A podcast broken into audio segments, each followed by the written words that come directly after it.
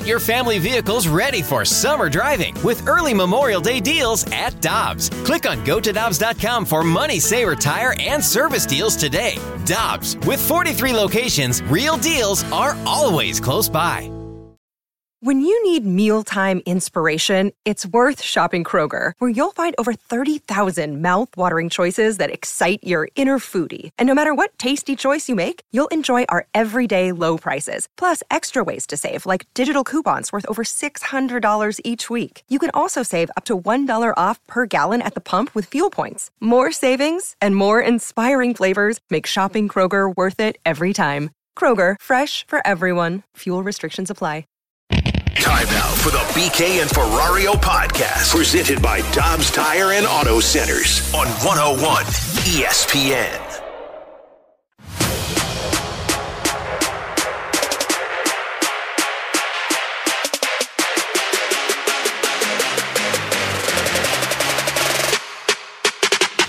Good teams don't fluctuate the, the way we fluctuated. Win three, lose eight, win seven, lose five, win three. Like that's what what that indicates to me is a team that doesn't have a foundation and and something to fall back on quickly when things are going bad. We allowed when things went bad, we allowed that to that snowball to gain momentum going down the hill. And when things were going good, that snowball gained momentum going down the hill too. Alongside Alex Ferrario and Tanner Hendrickson, I'm Brandon Kiley. It's BK and Ferrario here on 101 ESPN. That was Doug Armstrong over the weekend, and the praise is already pouring in on the Air Comfort Service text line. 314 399 9646 is the text line to get involved in the show. Blues From the fans are 618. happy. Boys, you really nailed the idea of no trades till March 2nd or the 3rd, huh? Okay. Listen, Doug Armstrong uh, had other ideas. And that's what it sounded like on Saturday on the Blues broadcast, where Alex Ferrario, during the pregame show, was able to carry that live for you right here on your home of the Blues 101 ESPN. As the Blues did make it official, trading Ryan O'Reilly and Noel Acciari to the Toronto Maple Leafs. They have now traded Ryan O'Reilly, Vladimir Tarasenko, Noel Acciari, and Niko Mikkola. And we are still a couple of weeks away from the NHL trade deadline. Alex, we're going to get into this basically from start to finish today over the course of the show. But your your big takeaway from the trade over the weekend, finding that out late Friday night that O'Reilly was going to be moved along with the Chari, was what? Well, quick side story. I didn't even realize that he was traded. My wife was the one that alerted me of that. You guys told me I was out to I was finishing up dinner. My phone was upstairs, and- and we were watching a movie, and she's scrolling through Instagram. Goes, "Oh, hey, O'Reilly was traded." I go, "Get the hell out of here!" And I looked at the phone. And I'm like, "This is a fake account."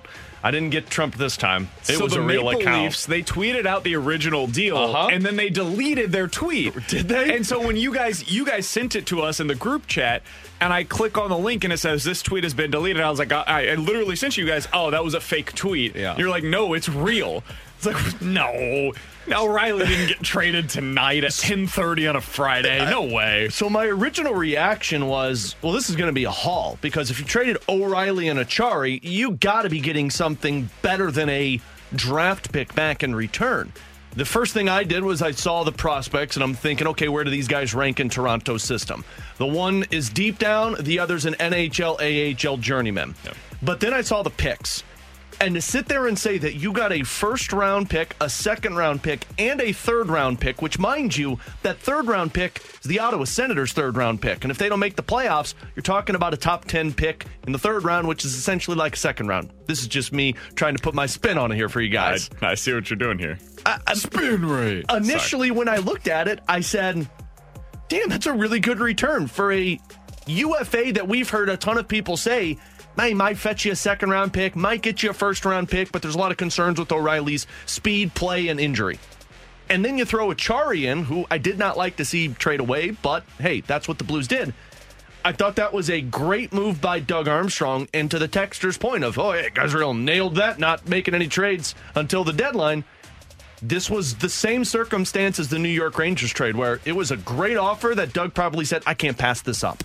To get three picks in the first three rounds and two players, it's a good return for a two pending UFAs that you might not have had a chance to resign. Yeah, I, I like the return they got in the deal. I, I think my biggest takeaway when I saw the trade was okay, Army was basically where I was, where he wasn't buying the three game winning streak and saying this team was a playoff team. And he essentially said that yesterday, where he said, you know, I he's made up his mind for quite a while now, and and I think that's the right decision. I you look at this Blues team, and though yes they had been winning three in a row since the All Star break, we've seen them play good hockey for like five games and they revert back to who they are. I mean, the last two, granted, you can't take much into that because they trade away their captain, but you can see they're not a great hockey team this year. They're a bottom 10 team in the NHL, and I thought Army made the right decision. That was my number one takeaway was Army's not buying what the team had been selling over the last three games and knew they weren't a playoff team. So he had to go down this route. So we were listening to the 32 Thoughts podcast with Elliot Friedman and Jeff Marek. By the way, Jeff Marek of Sportsnet will join us coming up at 1 o'clock today with all of the latest on the Blues.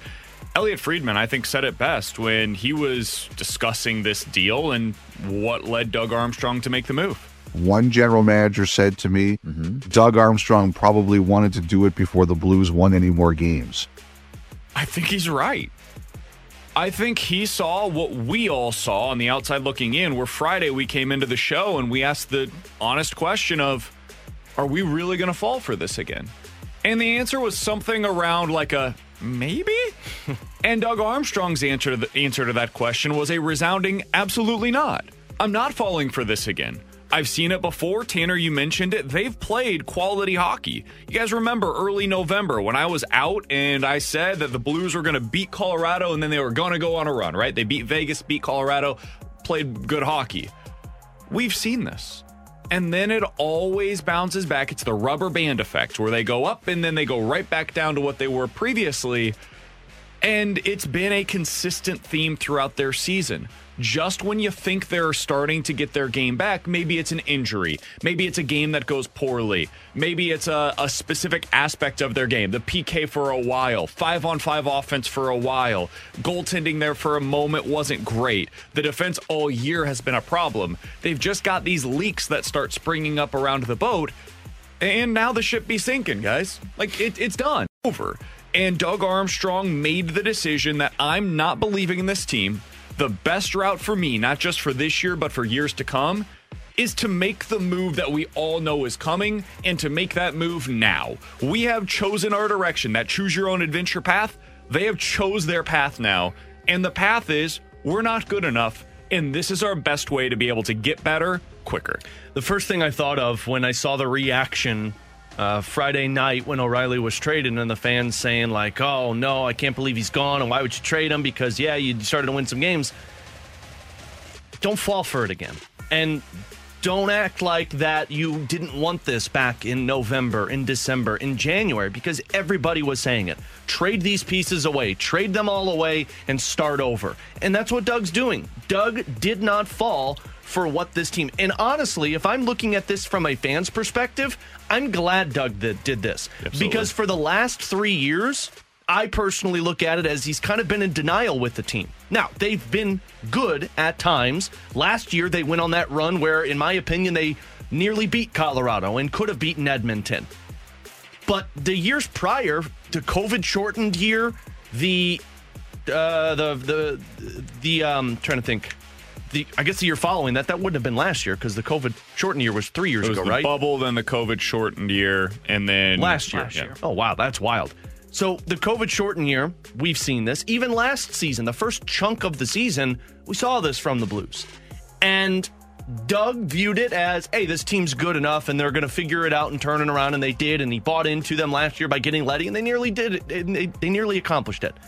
But Doug didn't do that anymore. Doug didn't sit there in denial. He said, no, this team has continued to fall into the same pattern for three straight seasons. I love the quote that he used that said, when teams get into adversity, they're supposed to have a foundation to fall back on. And this team does not have that foundation. We've got to find that foundation. He did that. He said, screw it. We're trading these pieces away. We're getting a new look to this team.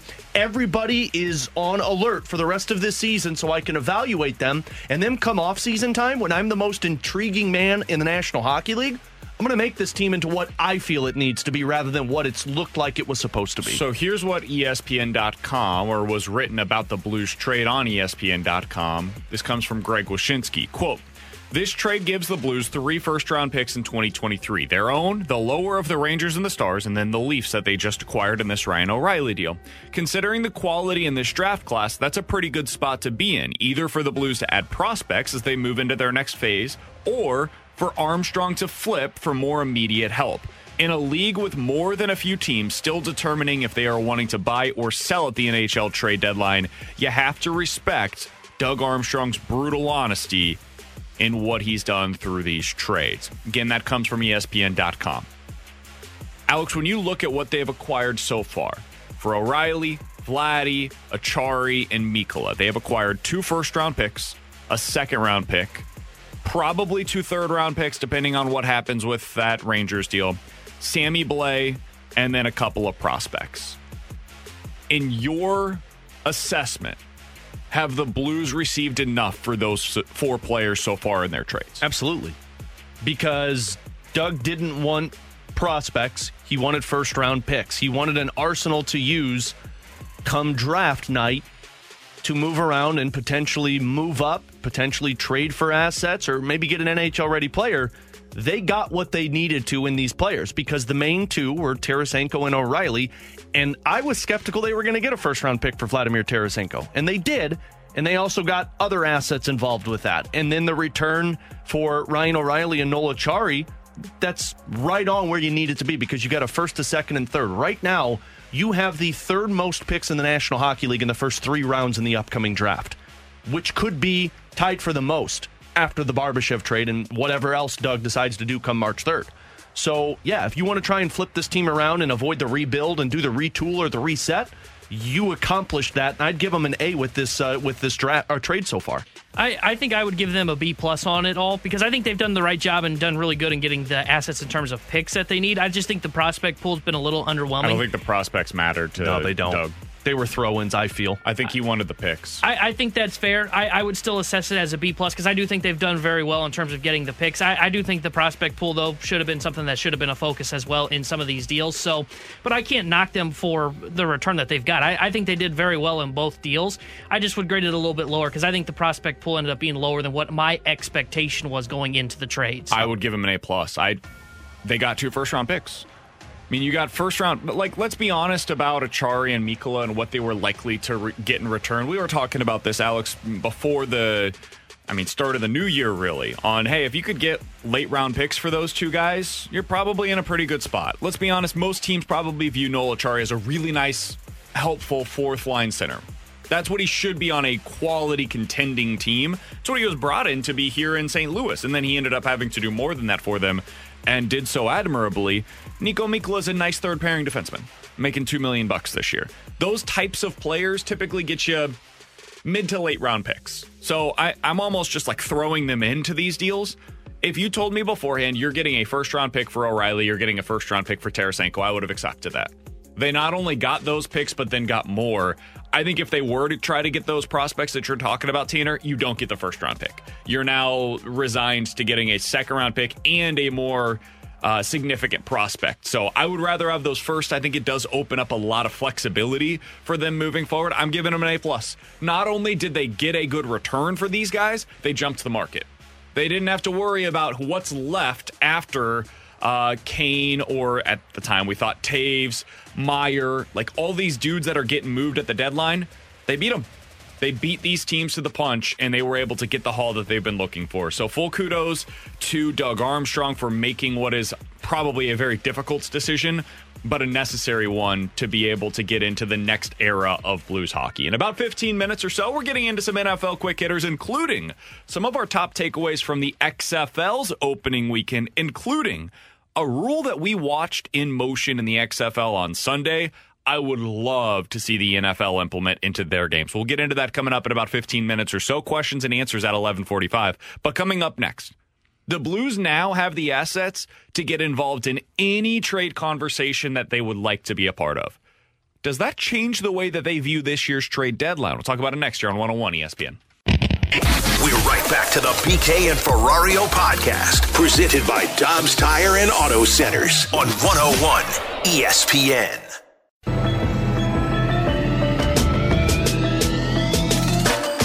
the equity in the NHL now to to have as first round picks. We now have three, and I, I, wish I had a crystal ball where I could tell everyone how this is going to work out, but I don't. Uh, we could use all three of those picks to to select players, and then all three of those players will get then put into our development process and then our American League team and then be in the NHL at some point and have long careers or they might be gone before their names are ever called. That was Doug Armstrong over the weekend talking about why the Blues made these deals when they did, alongside Alex Ferrario and Tanner Hendrickson. I'm Brandon Kiley. The Blues now have three first round pick and picks in the upcoming draft. They have two third round picks as well, or at least that's what's expected. They also, going into 2024, have their own first round pick, two second round picks, and a third round pick. Alex, when you look at the the draft pick capital that the Blues have to offer right now, whether via, via um, a deal at the trade deadline or going into the summer, they've got a lot to work with. They've also got some of their own prospects still in their system to be able to work with, and players on their own roster that they could deal from as well if needed. They have the assets to get involved in any trade conversation that they wanted to be a part of. If they wanted to go talk to Timo Meier or to the Sharks about Timo Meier, they could go do that. If the Flames are serious about moving Mackenzie Weegar, they could go talk to them about that. Any deal that they want to get involved with, they are basically where Keith Law said that the Cardinals were last year during the season, where he said, hey, they wanted to make any move for any player in Major League Baseball, they could at least get into the conversation. What do you think this does for Doug Armstrong over the next couple of weeks? We'll talk plenty about what it means for the summer, but over the next couple of weeks, what do you think it does for him? I don't know if they're involved in a trade on March 3rd to where he trades multiple first round picks for a player. I believe what David Pagnotta told us last week is the spot that Doug Armstrong's in now. You're going to have all of these draft picks, maybe four first round picks, depending on what you get for Ivan Barbashev you're going to start the conversations of potentially that hockey trade because sometimes those hockey trades are difficult to pull off come March 3rd, especially when you're at the dwindling minutes of the deadline. But this starts the, the conversation that leads to the draft night. And the draft night is typically when we see those big trades go down, if not a couple of days after when you get into the open of free agency. A perfect example is Alex DeBrincat, who was traded from Chicago to Ottawa at the draft. Now, that involved the fourth or the seventh overall pick pick. I don't remember which one Chicago had, but that's a lot more desirable to a team than, say, two first round picks that are 25 through 30. Do the Blues decide to throw in their ninth overall pick if they don't win the draft uh. lottery? No? Uh. No, you keeping it? Mm-hmm. Oh, I know. You're going to trade all of them to number one for Connor Bedard. Yeah. Yeah, because that team's going to no, be we're just winning the lottery. Oh well, hey, I like. We're not, I like that one. We're not well, picking then, ninth. I don't know why you had us ninth. I know that's what? what the odds say, but don't tell me the odds. Then guess what? You can get any player you want in the National Hockey League. I've, I've got one. I want Bedard. No, I want that's Connor McDavid. I want Cale Makar maybe Victor Hedman. Hey, Alex Pietrangelo, you want if to trade for him If they get the number one overall pick, we are going to do a choose your own adventure of like, would you rather yeah. have Connor McDavid or if, if they Connor? Get the first overall Connor pick, do you want? all of this changes. Hellebuyck. Because if they get the first overall pick, they're going to draft Connor Bedard, and then you've got the rest of those picks, which again, it's difficult to make the move with, but. Uh, I view this as Doug is going to start having the conversations. Maybe something gets done with a Timo Meier or a Jakob Chychrun but this is going to lead to the draft night, and before those picks are made, Doug's going to find a way to acquire an NHL ready forward. I was just looking through this.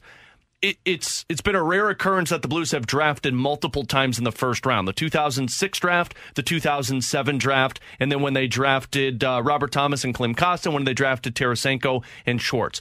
But in all of those scenarios, minus the Thomas and Kostin, it's been a team that's in rebuild mode. So I don't view Doug making all of those selections. Doug's going to probably make one of them, and the rest are going to be moved. Yeah, I, I don't think he I don't think he's going to be moving these picks right now before the deadline to add something to this team. I think it's going to be something that's in the summer. I, I do think he'll end up using potentially two of these three picks that he has right now in the first round to draft somebody. And maybe what ends up being is he ends up trading two of the picks to move up in the draft and ends up selecting with their pick and then whatever else they decide to do in moving up. And it is a very deep draft class as was uh, in the piece today with uh, Jeremy Rutherford in the I can't remember his name, the prospect reporter for the Athletic, Pro- Proman, uh, Corey Pronman, yeah, Pronman. That thank you. Uh, so I, I don't think he's doing anything with these right now at the deadline because I, I think he wants to see if he can increase their odds. I mean, the the cut we just played uh, from Elliot Friedman in the last segment where he said he know he didn't want to win any more games right now. That's why he made the deal. I, I think Army's going to play this out, see where they end up getting these picks once the draft lottery is done, try and improve their odds a little bit by tanking basically. And I, I just can't see a scenario in which you added this team now. I, I don't think if you think this is going to take three years, which is basically what he said, and I know we'll talk about this later about saying, you know, we might be going the route of the LA Kings.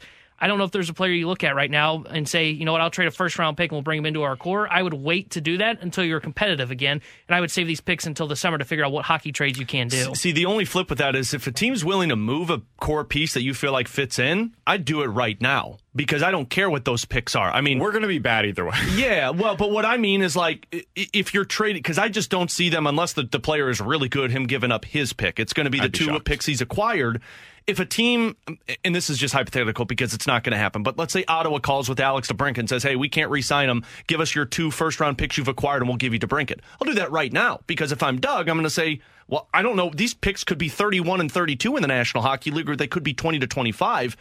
I don't know if teams are going to be willing to do that yet because they want to see where those teams finish. If Toronto gets bounced in the first round, that's a lot sexier of a pick than if if Toronto goes all the way to the Stanley Cup final and wins. So I just think teams are going to be hesitant to make the move until they know what it looks like.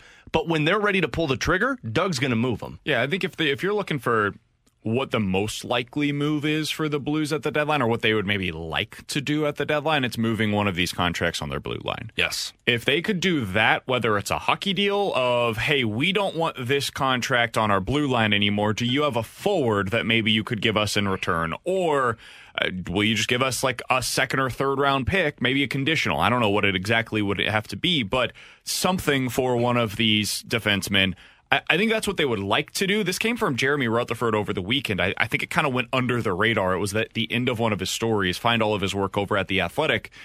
There's been more talk lately of the Blues trying to move a defenseman with term left on his contract, perhaps even Colton Parayko, who has seven years remaining. In fact, there is a sense of Doug Armstrong, quote, blowing it up, which could mean quite a few more players are yet to be moved. So I don't think we even yet have a great grasp on what this could look like, as we get closer to the trade deadline. We had uh, JR on, this is a few weeks ago now, talking about what the over under would be on the number of Blues players that were dealt. At the time, he said like two and a half. I said, JR, that's way too low. I think we Give said me the five. four and a half or five. Um, and I said I would still take the over on that. I, I think we're even yet going over that. I, I think that we've already got to four. I expect Barbie to be added to that list. We'll see if somebody has any interest in Thomas Greiss. He's a UFA as well. And and I would not be yesterday. surprised if there's it wasn't yeah, his fault. It wasn't his fault. You're right, Tanner. It is very possible still that they end up trading one of those top four defensemen from their group. And I don't know if that's something they do now or as we get into the summer, but I think that is the next after the Ivan Barbashev move, the next piece of business for Doug Armstrong. Well, figuring out this blue. And line. that's why March 3rd is very intriguing to me because all of the rumors, David Pagnotta has had it, Jeff Marek had it, Elliot Friedman had it.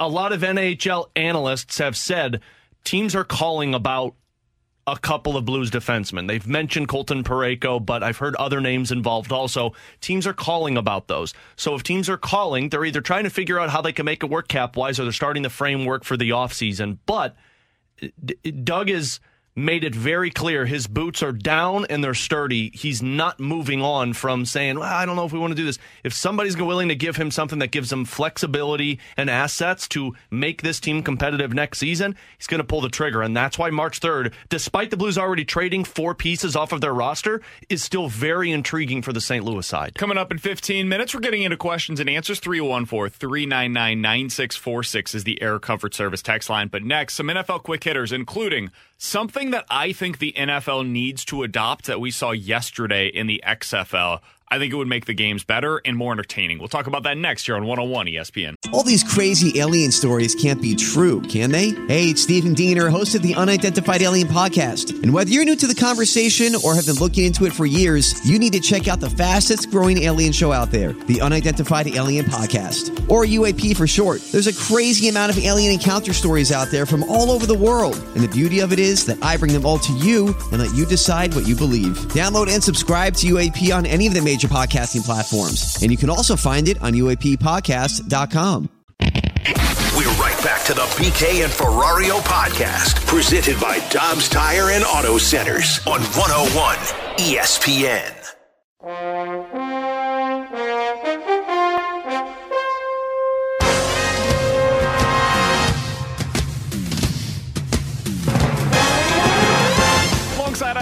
Ferrario and Tanner Hendrickson. I'm Brandon Kiley. It's BK and Ferrario here on 101 ESPN.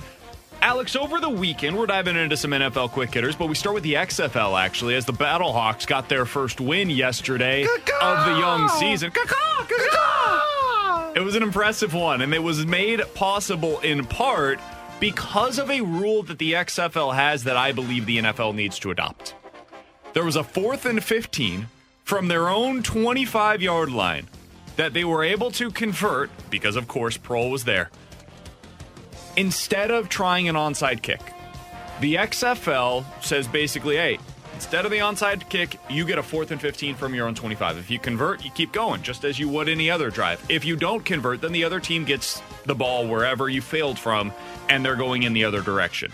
Onside kicks have be- become so difficult because of the new rules that it's almost not even worth trying. I think there were like three successful onside kicks this year. Prior to the rule changes, they were successful at roughly a 10 to 12% rate. So one out of every eight to 10 you were succeeding on. Now it's like one out of every 30. So it seems fair. The odds of you attempting to uh, recover an onside kick are so unbelievably minuscule that you might as well not even attempt them anymore. The other thing, Alex, is that this is a real football play. Like, if I'm watching a game as a neutral observer, what would I rather see? The kicker for the LA Chargers, uh, what is it, Dicker the kicker? Attempt You the can't say that on the air. onside kick, or Justin Herbert trying to convert a fourth and 15 while throwing to one of his best receivers. The quarterback making 40 million bucks, the receiver making 20 million bucks. It's the latter. I want to see this implemented in the NFL, and honestly, I don't see a good argument against it. Yeah, I, so full transparency here. I didn't see a whole lot of it because there was a Blues game going on at the time. God, do your so job, man. When I was wrapping up post game was when that fourth down happened, so I missed a lot of it. But from everything I saw on social media, I watched the video. That's what the XFL did so well the last time around, and why people were so involved into it. One, because of what we talked about, but also because it's stuff you don't see in the NFL. It's excitement. It's not the bland plays at the end of the game where you're sitting there like, okay, this one's over.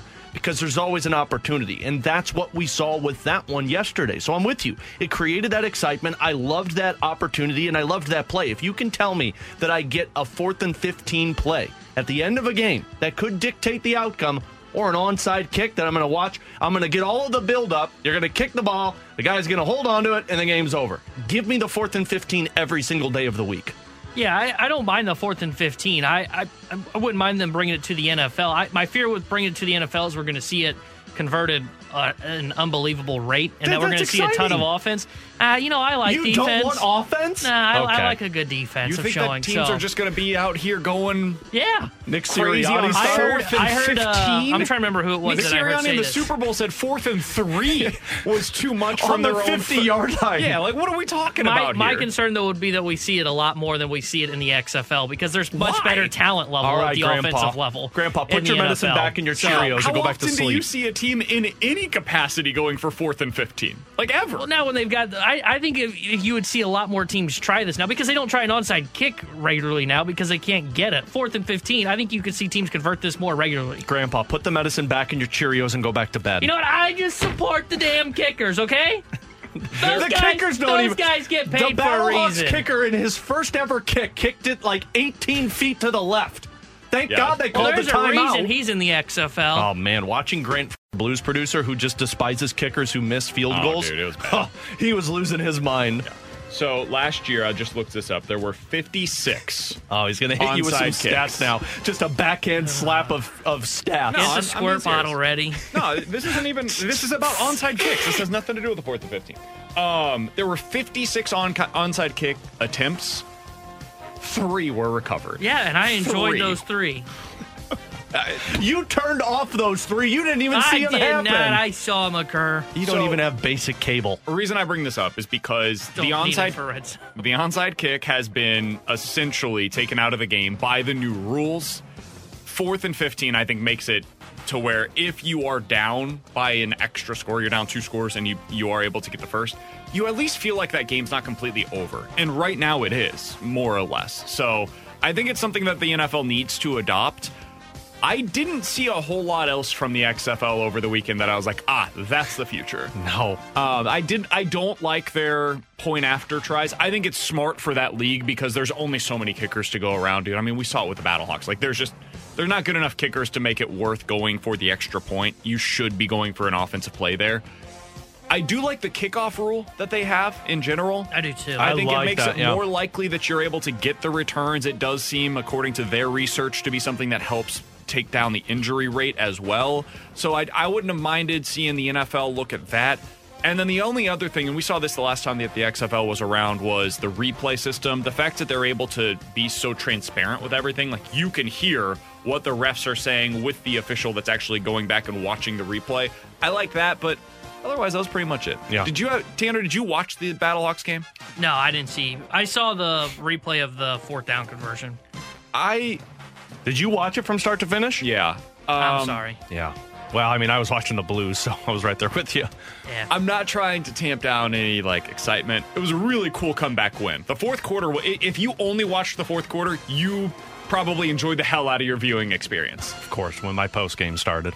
If you watched the first three quarters, whew, that What- was what was it at rough, halftime, dude. like It was 6-3? 6 to 3. Their over under was set at 37 and a half at kickoff. the Battlehawks had two first downs, I think, in the entire first half. Oof, that's it rough. was brutal, and the offense looked atrocious. But uh, they they figured it out after a while, and uh, I thought the offense was the part of the Battlehawks that like they were hyped about. Yeah, I mean they. Brian Hill is a guy that people were excited about as a running back. He got sacked like five or six times. Marcell Ateman was a pretty good receiver. Uh, Proehl is is a guy that people Mm-hmm. got excited about, especially with the local ties. And then AJ McCarron was He was the supposed to be one. an exciting player, and he, was terrible. he looked like he'd been the doing- mo- majority of the game. He looked like he'd been doing radio for a while. All right, let's get into some more NFL quick hitters here. That's our Battlehawk, man. Caw! Caw! There was a report earlier today from Pro Football Talk that Daniel Jones switched up his agency and is now hoping to get $45 million per season. That was a spit take. What? First of all, that ain't happening, good sir. Second of all, Daniel Jones has more career fumbles and interceptions than he does touchdowns, and I'm talking passing and uh, rushing touchdowns combined. At at some point, do the Giants say to him like, "Hey, man, if you want to try to get whatever money you think you're worth, go ahead and go to the market." Would you be franchise tagging Daniel No. Jones, I don't. or would you just let him play this thing out? Because I would go the latter. I would say, "Okay, we'll play this with you." Yeah. I'm not franchise tagging him. I'm going to let it play itself out, and then you can walk in free agency and let it figure itself out. Uh, uh, there, there's just no way because the franchise tag, you're you're you're committing a hell of a lot of money to that player. Who, albeit, got you through that Minnesota Vikings game in the playoffs, but we've already discussed how awful that defense is. And he looked like a $4 million player in the next round in an actual matchup against a better defense. So, yeah, no, I'm going to let this thing play itself out. There's no way I'm giving him that franchise tag. Yeah, I wouldn't give him the franchise tag either because I, I just can't even picture him getting that kind of money on the open market. And uh, when you look at the free agent quarterbacks, he's at the bottom of the list, in my opinion, of all those guys that are going to be available between Gino, Derek Carr, Jimmy Garoppolo, and I think then there's Daniel Jones. Unless there's another quarterback I was forgetting in terms of free agency, I would put Jones last on that list of those starters that's going to be available. So I wouldn't franchise him. I'd say, okay, if you want to play hardball, we'll play hardball. You can go see if you can find this money elsewhere. There's no way in hell any team should be giving him $45 million a year. Yeah, I I'm shocked that this is even a conversation point. Um, even the the people that love Daniel Jones way more than I do know that this is a bad idea for anybody to give him that kind of money.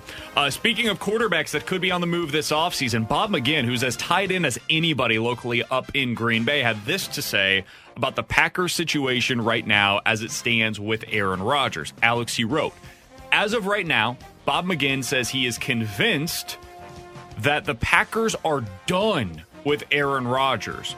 Quote, that's the way that it is right now. He's not coming back. They're disgusted with him. They're done with him. They're moving on. They have turned the page. They don't see Rodgers as a guy who's really working hard anymore. They see a guy, rather, when he reported this season, whose body, quote, wasn't tight anymore or as strong as it was. you see a retreats will do, guy who blew off the offseason last year, end quote. I was just going to say, to be fair, It's hard to work out in the dark. to defend Aaron Rodgers, all of that was prior to his darkness retreat. Yeah, that was while he was doing the uh, I- ayahuasca. Yeah. whatever last year. Okay, And you know what? I'm all with- the puking and the pooping and whatnot that went along I'm, with it. I'm with Bob. the ten thousand hands that were It's on hard his to stay body. in shape, man, Yeah. when you're doing that. Um, uh, yeah, how do you work out and get your body tight if there's 10,000 hands on you at the entire time? Uh, I'm with the Packers. I'm done. I'm disgusted with them. Um, I'm, t- I'm turning the page. I'm moving on. He's not coming back. Man, this is an aggressive couple of words. I, that's what's that's what's interesting about He's this not is working hard anymore. they're really helping their trade stock with Aaron Rodgers here. Yeah, we'll just trash on him, and hopefully it doesn't decrease our trade value.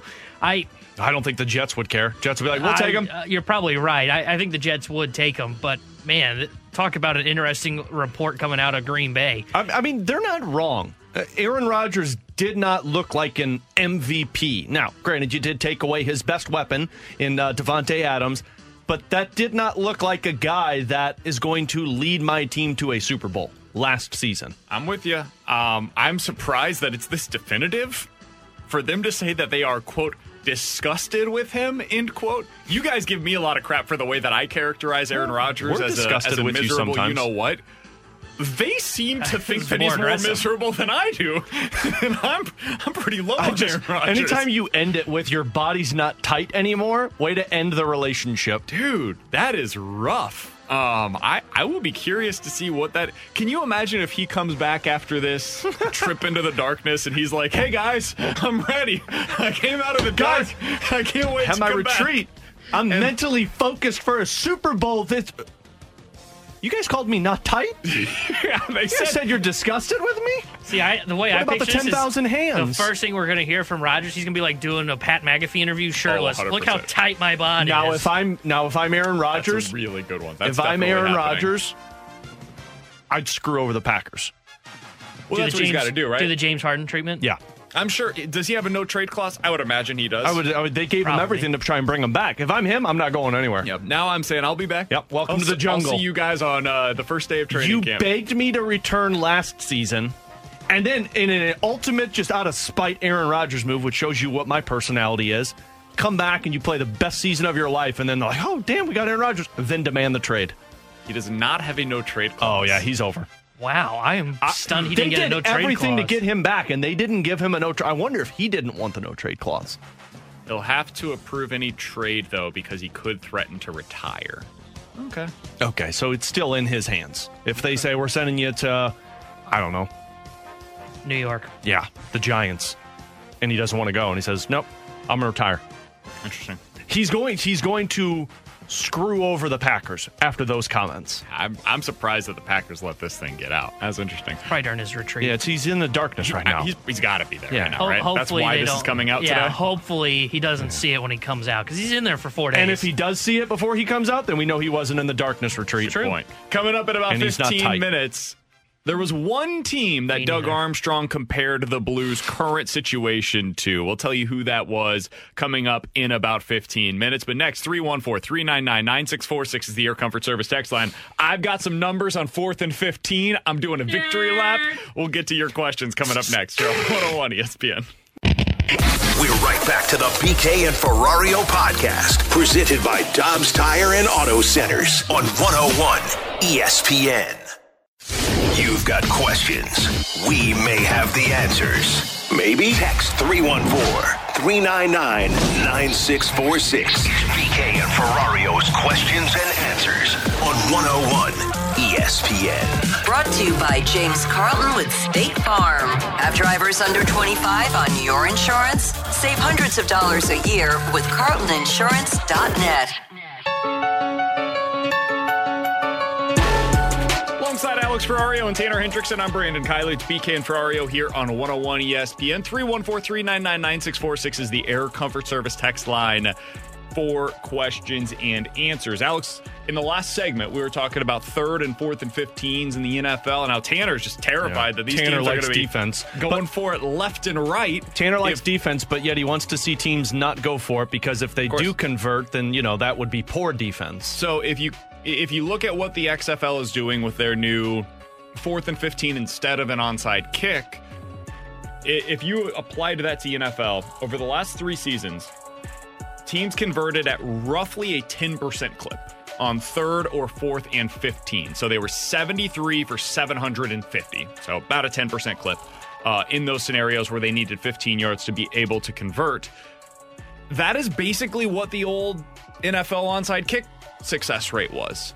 So if you ended up having that as being the onside kick, the, the, percentages check out to be pretty damn close to what it used to be. So that's what I would like to see, and that's my uh, quick little um, victory lap for you here today on that the show. a really bad victory lap.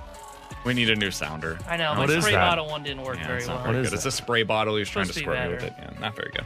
All right, uh, let's get into questions and answers. 314 399 9646. Alex, this one comes from the 314. Could you see the Blues shipping Barbashev out with Parayko in a deal? Yeah, I could see it. Uh, the problem is six and a half million added on to the two and a half million AAV. Now, obviously, that's prorated and things are changed a little bit with the trade deadline and half the season, but that, that would be a lot of teams being able to take that on. Um, the Blues would have to take something back in return, and I don't think the Blues are taking something back with salary in return that they don't feel would match next season. But I absolutely could see if a team's willing to take on and able to take on that contract, those contracts, and give you like a first round pick in return, which I don't think a team would. But yeah, I mean, I would move that. It's just going to be really tough to do because any teams that would be calling about Colton Parayko probably doesn't view Ivan Barbashev as a long term piece for their team because he's a UFA. Teams that want Barbashev are teams that can make a Stanley Cup push right now, and those teams don't have the cap space to get Colton Parayko. Yeah, that's why I'd be stunned if they can package Parayko with Ivan Barbashev because that cap hit, as you said, it is prorated, but it's going to be tough. And, and I think Barbashev, more than likely, whoever gets dealt to is probably going to be just a rental type player. And then may, maybe he resigns with them in the offseason, who knows. But I, I just think uh, it's going to be tough to move Colton Parayko at the deadline. I, I think all these conversations around Parayko center around him being potentially moved in the offseason. Um, I don't think that you'll see this. I don't think that the same teams that are interested in Parayko are interested in Barbie. I think those are kind of two different markets in some ways. A lot of the teams that would be interested in Parayko might be out of the playoffs right now. Like you might be looking at teams that are building or trying just, to get into the playoffs, right? But they're building for like the next three years, right? A team kind of like the where the Red Wings were coming into this season. That could be the type of team that is looking at a Colton Parayko where they say, "Hey, we are starting." The beginning of our winning window as opposed to the Blues who are like ending one and hoping to start another. Calgary, Vancouver, those would be the teams that sure. I would imagine. But mind you, Parayko has to agree to be traded to those places. Absolutely. All right, uh, this one comes from the 618. Similar note if the Blues were to trade a defenseman at the deadline, who do you think would be the one that is most likely? At this point, I do think that it is probably Colton Parayko because I think he's the one that holds the most value. I would say Torey Krug because of the offense a team might look at Torey Krug and say, look at the season he put together last year with a good offense and a team that was playing better. Um, you put that, you put, and again, this won't happen because it's too much money, but let's say Boston wants a left handed defenseman. Boston could probably say, yeah, we'll take Torey Krug because he's going to be better for us on the left side. Um, but the six and a half million is a problem. Honestly, if there was one that would make the most sense, it would be Calle Rosen or Nick Leddy. I don't think they're trading Calle Rosen, and Nick Leddy has to approve where he gets traded, and the team's got to have the money to take him in. See, I think I agree with BK. I think it would, to me, it would be Parayko because he does seem to be holding value. Because I was stunned on the first report that, you know, teams were kind of Calgary. I think was the team that Pagnotta connected to Parayko, saying that teams are interested in Parayko. And I thought, no, no way. And now that we've seen multiple people bring up his name in trade reports, makes me think he holds most value on the team right now. So I would say, yeah, I would go Colton Parayko. Uh, this one come, comes from the 217. Uh, Jacob texts in and says, Do you guys see Army telling Ryan O'Reilly, hey, go win a ship right now, come back to us this summer? In other words, do you see the Blues potentially re signing Ryan O'Reilly? I do not. I don't. I, there was a quote from Doug Armstrong over the weekend where he said, We're going to retrench with guys that are in that 20 to 25 year old range. Ryan O'Reilly doesn't fit that range anymore. I think they're moving on. I think this is a a clean bill of goods for the next group uh, to try to win here. I I'm don't sure- think that Ryan O'Reilly is going to be back. I'm sure they'll touch base in the offseason and see like, hey, does has Ryan changed his tune of, you know, I want to be in St. Louis and yeah, we can talk about a three year contract worth three million dollars. But the problem with O'Reilly coming back to the Blues now is you're going to play for a team that's going to compete for a cup. And one, you're going to probably find a new outlook on life because your team's underperforming this season, and maybe he looks like a better player and becomes a more costly player in the offseason. And two, I could absolutely see the Toronto Maple Leafs look at him and say, hey, we had success with you. Let's find a way to bring you back. And which one are you going to go to if you're Ryan O'Reilly, where you were captain or a team that has a outlook of winning a Stanley Cup for the next couple of seasons? The latter. Yeah, I, I don't think he'll be back. I, I agree with BK. I that quote of you know going with younger guys to be in the next core just makes me think that O'Reilly's not going to be brought back. And, and, two, it just doesn't happen that often in the NHL. We haven't seen a lot of guys that leave teams. I know the Blues have done a couple times. Like Tkachuk's the one that comes to mind. I, I just don't see that Different general happen. manager too. Yeah, and I don't see it happen. It doesn't feel like Army's mo to bring him back. I mean, we've talked about this a million different times, but I think we should probably mention it right now because it was one of the reasons I didn't think that Ryan O'Reilly was going to resign during the offseason. When the Blues do not get a guy signed going into his unrestricted free agent season, the history of them coming back under Doug Armstrong is basically zero. There is almost no history. Mm-hmm. Players do not, under Doug Armstrong recently at least, play their final season here in St. Louis under their contract and then resign. It doesn't happen.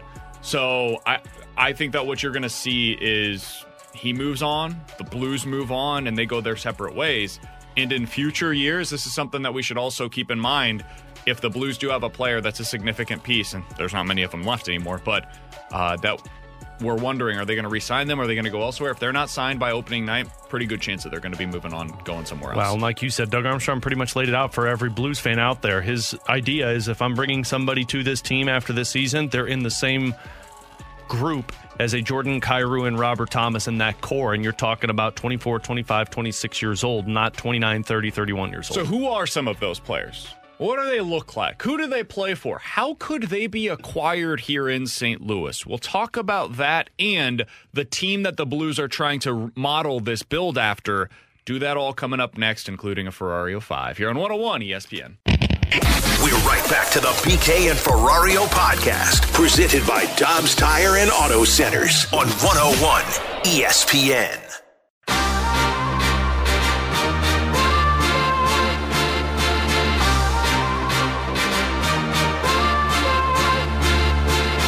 Team that, that I look to, like I'd like to emulate right now, or even be quicker, is LA.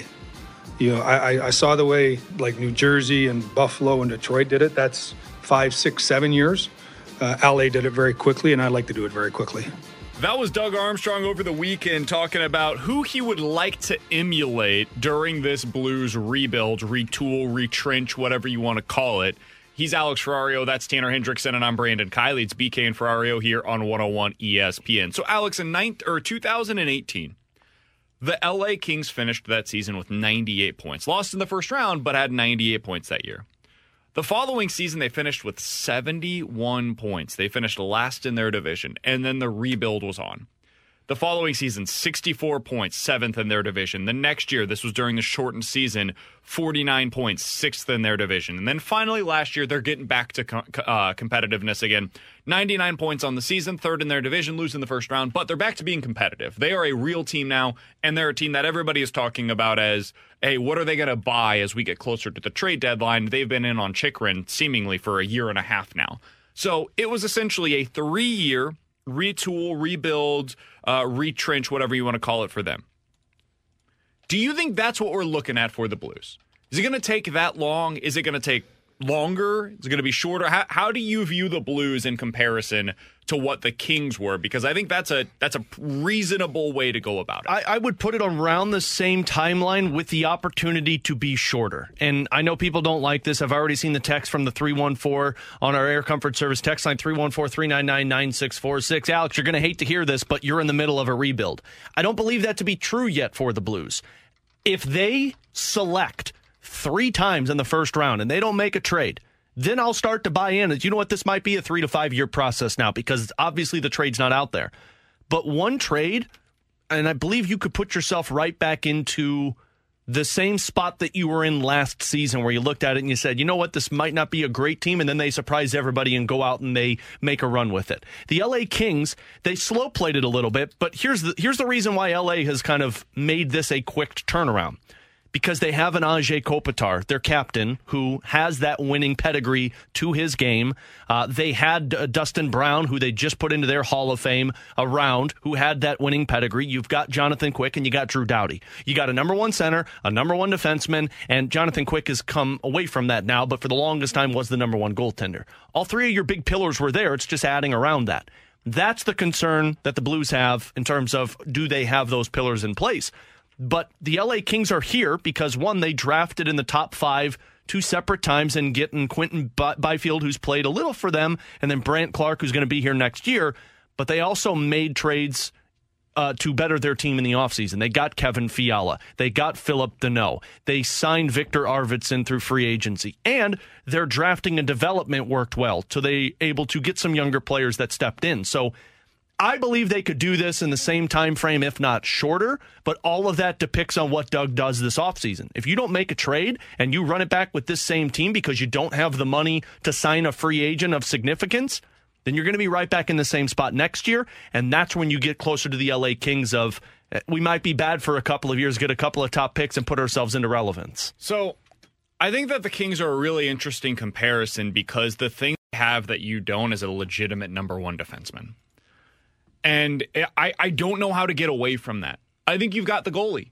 I think you have, if not the legitimate number one center, a legitimate number one center in terms of Robert Thomas or uh, Brayden Schenn, depending on how you view that.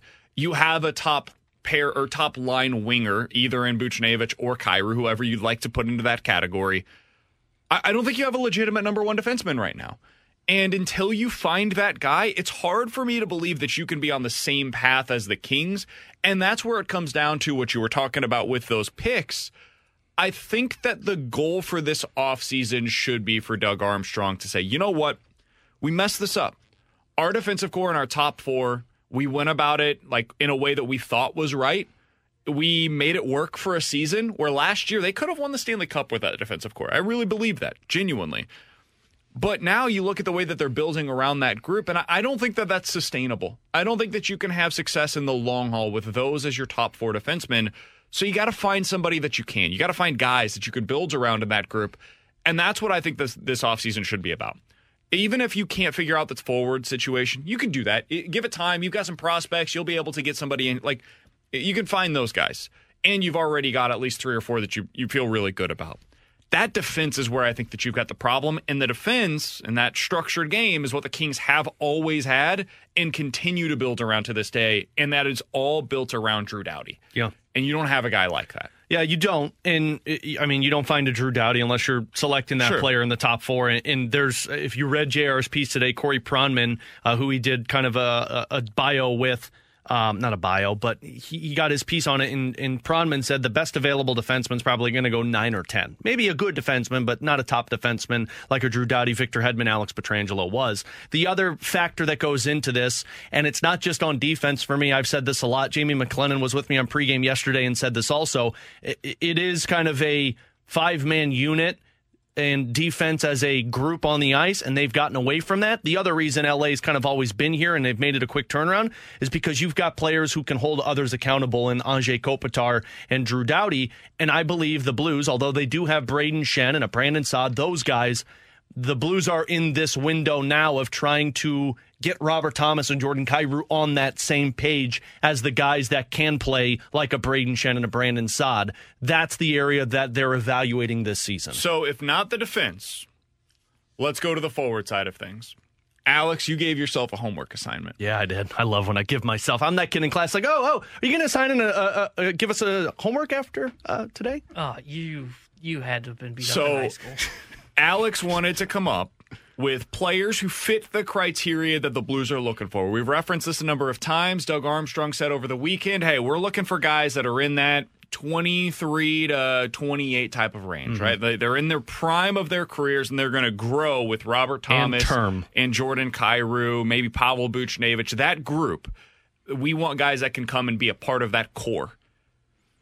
Alex, you gave yourself the homework assignment of coming up with five players who fit that criteria. T Bone? Did he just almost steal my open? Yeah, no. Oh my god. No. Me, let me do this again. T Bone, hit the open. You're listening to BK and Ferrario. It's time for the Ferrario 5, a top five list of very random things. So, Ferrario, give us your top five.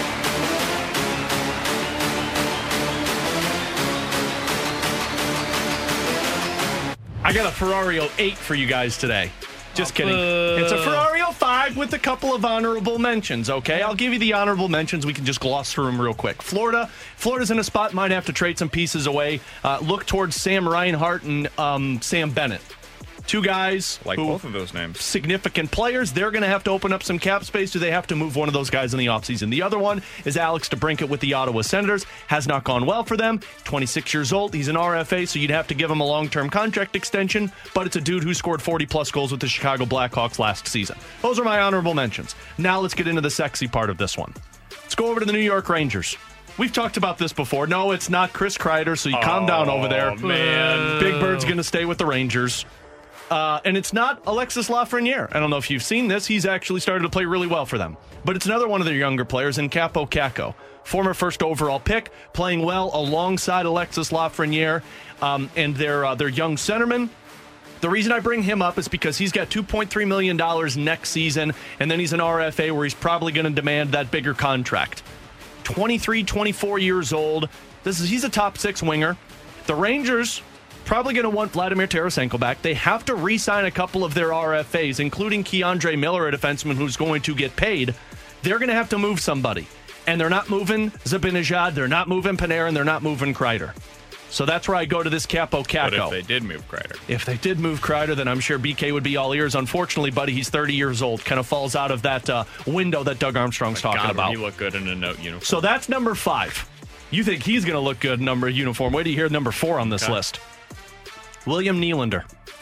I like him. So th- the Toronto Maple Leafs, we just have seen, they're throwing everything into the piggy bank right now. They took the hammer to it and they're cashing it in for their prize. If they don't win this season, if they get bounced in the first round, there's They're going smashing that piggy bank. they're gonna well, they're Kyle Dubas, their general manager, is going to be gone. They're already in a spot where Auston Matthews has got a one year away from free agency, where he's asking for twelve to fifteen million dollars per year. and he should get it. And they've got Marner, they've got uh, Tavares. They might want a Ryan O'Reilly back, and they've got a core that has been unable to get through in the playoffs. They're going to move somebody. William Nylander is a guy that's a UFA in two years, also, the same time as Auston Matthews. Who are you going to want to stick with, Matthews or Nylander? That's why I wonder if Toronto views it and says, we got to move one of these guys so we could keep the other. Blues swoop in and say, we'll take William Nylander, give him a contract extension. He's 26 years old. You lock him up for eight years. Welcome to the same time frame as Thomas and Kyrou in success. Toronto's a interesting team if you're a Blues fan. Uh, be, we do love Ryan O'Reilly. Would love to see him win the cup, but there's a little piece of me that looks at it and says, man, if Toronto gets bounced in the first round again, they're going to be an interesting team for the Blues if they can make a trade. I like it. He's No. not good defensively though. Well, I can help you there. We know how that is in St. Louis. So forward not good at the defense. Uh, problematic for Uh, people. you know I'm in. That that is my guy. number, number number three on this list actually is a defenseman. It's Jacob Chychrun, and I wouldn't have put him on this list until I heard Jeff Marek and Elliot Friedman talk about it today on their podcast. Uh, Jeff J- Jacob Chychrun is a realistic option for the Blues. They now have draft capital to trade. They do have players that the Arizona Coyotes would look at and say, "Hey, that's interesting." And maybe a three-team trade comes into play where you can ship out a defenseman, bring in a defenseman, and trade away draft picks. Jacob Chychrun, although some don't see him as a number one defenseman, he's not a Drew Doughty, a Victor Hedman. He would become your number one defenseman, and he's cheap. He's 24 years old. Welcome to your core with Kyrou and Thomas. So that's one that I would say keep keep an eye on, depending on where he goes before March 3rd. Because if he doesn't get moved to LA or Boston or the Devils, I could see the Blues being one of those teams that jump in on it. You ready for top We've two? about Why are you yawning over there, T Bone? This is gold I'm giving you. because gold, he's in damn charge it. of the station this week, so he's he's oh. Yeah, busy. I'm tired. Your man. eyes look a little baggy right now, man. Yeah, I'm ready for the T-bone We got a number two. Timo Meier. Tumo Meyer. See? Two, Timo, you got it. San Jose Sharks. If I, I, I believe he's going to get moved to the New Jersey Devils, but I brought this up because Elliot Friedman brought it up, and frankly, it makes sense. Timo Meier, 26 years old. Every season, it seems like he's putting up 30 goals. Not the greatest defensively, but he's a big winger who scores a lot of goals. Better than Nylander. better than Nylander. He's an RFA. San Jose wants to move him. This is going to cost you a lot to acquire him. So that's why I'm just not sure. But once again, you've got three potential four first round draft picks in this upcoming draft. Timo Meier, insert your team into a new core, your top six next season of Buchnevich, Thomas, Kyrou, Meier, Schenn, Saad. That's a sexy top six. So doesn't make you better on the defensive side, but you're getting a 35, potentially 40 goal scorer to already play with your team, and it's a guy who could you lock up for eight years. And I think it's been reported he's looking for an eight, eight or nine million dollar per year. The Kyrou Thomas contract. No, number one on this list. It's not as sexy of the other names, but it, I put it number one because it's as realistic as any of them. It's Brock Boeser from Vancouver. We've talked about him before, and Brock Boeser doesn't look great this season but Brock Boeser is a much better player than what he's performing in Vancouver. His father passed away. He wants a change of scenery. He's 24 years old, 25 years old. the dude is a top six power forward. And you got him, I believe it's two more years, six yep. mil per year, and then you're probably going to lock him up after that. That's the core with Kyrou and Thomas. That's a guy that Vancouver is trying to unload, and Vancouver wants defense. Maybe you can find a hockey trade here and not even have to give up your assets on the first round pick oh, side. I'm in.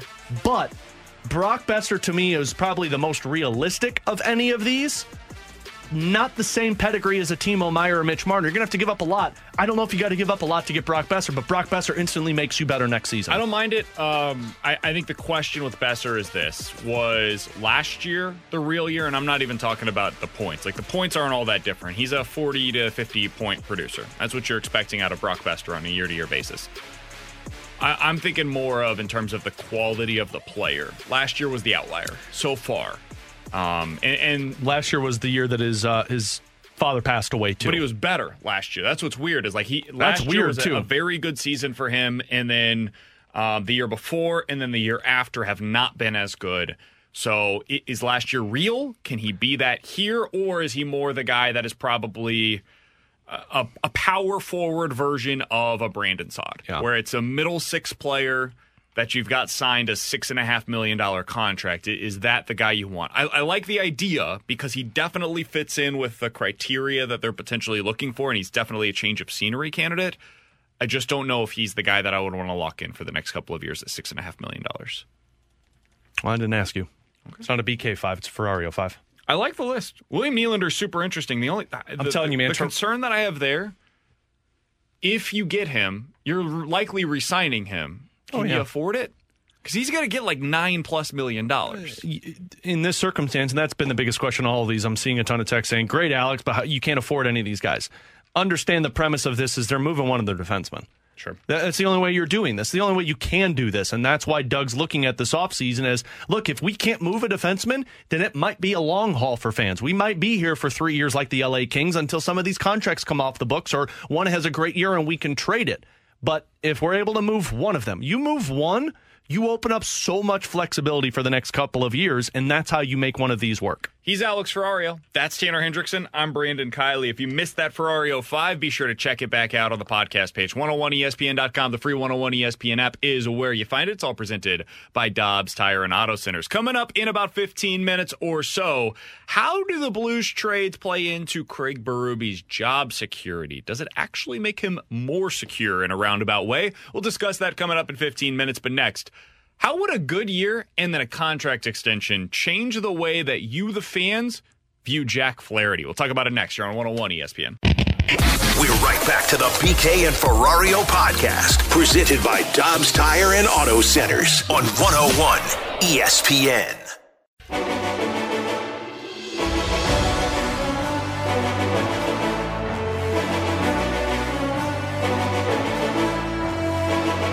Is for him to be healthy. I think it's it's you know having his, his preparation and the ability to, to repeat that is, is obviously important. But um, yeah, I'm I'm really excited about what we're seeing with him. That was John Mozeliak at Cardinals winter warm up when discussing Jack Flaherty. He's Alex Ferrario. That's Tanner Hendrickson, and I'm Brandon Kiley. It's BK and Ferrario here on 101 ESPN. Guys, over the weekend, there was a interesting tweet that came from John Denton, who covers the Cardinals for Cardinals.com. Interesting. He was talking about Jack Flaherty and the possibility of him being a long-term Cardinal when asked when Jack was asked about, "Hey, do, would you want to have the Wayno treatment, where you're here for the entirety of your career and um, you get to be a lifelong Cardinal?" This was Jack's response. Response. You look at guys like Jeter and Kobe, they were with one team for that long. Wayno and others have done it, and it's awesome. You know the culture, you're comfortable, and you start to turn it into a home. I think that can be a really good thing, end quote. Alex, when you think about Jack Flaherty and the way that he's viewed here in St. Louis, I would say, uh, you know how Facebook has the relationship status, or they used to. I don't know if it's still this way anymore, but they used to be able to put like it's complicated with blank. I feel like the relationship between Cardinals fans and Jack Flaherty is is at all times listed as it's complicated.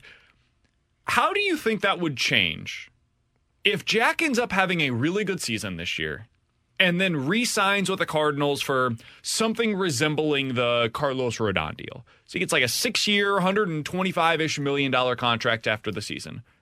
How do you think the relationship would be at that point between Cardinals fans and Jack? Because I do think part of the it's complicated is Cardinals fans always thinking in the back of their mind, oh, he's gone.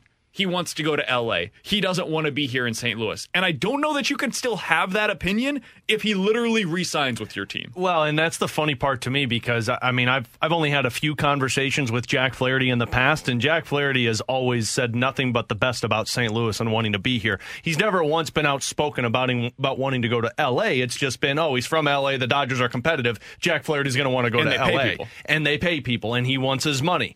Uh, it, it changes the narrative. If Jack Flaherty goes out and looks like an ace this season, and he's already stated that he wants to be in St. Louis, we all know how emotional he got at uh, winter warm up talking about Adam Wainwright. That's an idol. And, and John Denton Specie talked about some of the other idols of Jack Flaherty and how they've stuck with their teams their entire career. It, it changes the narrative of the Cardinals in the sense of welcome to your ace. And I don't know if it changes the narrative from fans because even one season, people are going to say, yeah, but look at his past. He's always injured, can't stay healthy, still not an ace.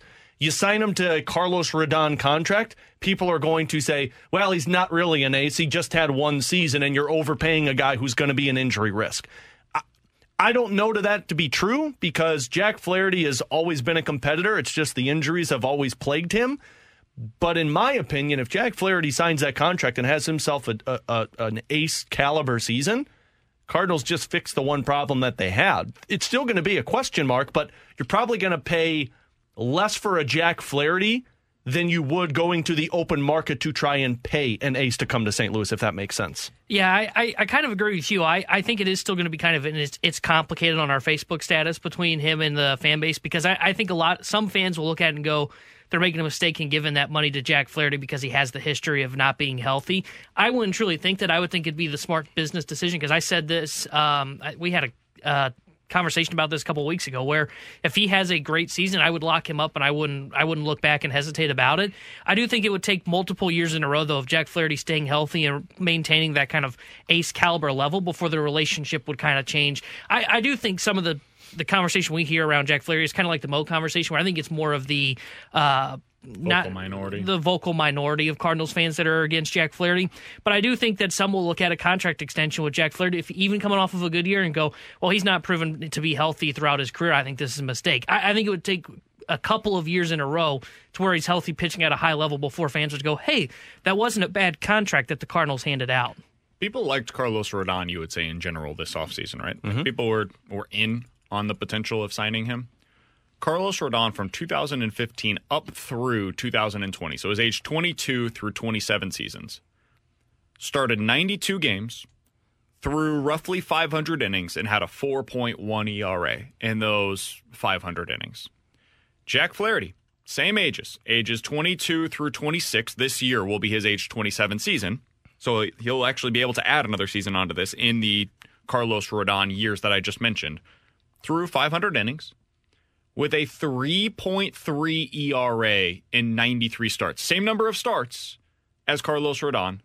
Same number of innings, basically, but instead of having a 4.1 ERA, had a 3.28 ERA in that stretch. If you add on another good season to that this year, you're basically looking at Carlos Rodon coming off of the 2021 season, except he's had more his more success in his history. So if you wanted Carlos Rodon last year or this year, you should also be in favor of the Cardinals locking up a guy like Jack Flaherty if he ends up having a good year in 2023. That is a massive if, but in this hypothetical scenario, that does indeed happen. He stays healthy, he ends up putting up good numbers this year. I, I do think that it would change a lot of the narrative. Now, there would still be some that are out there that are skeptical, no doubt about it.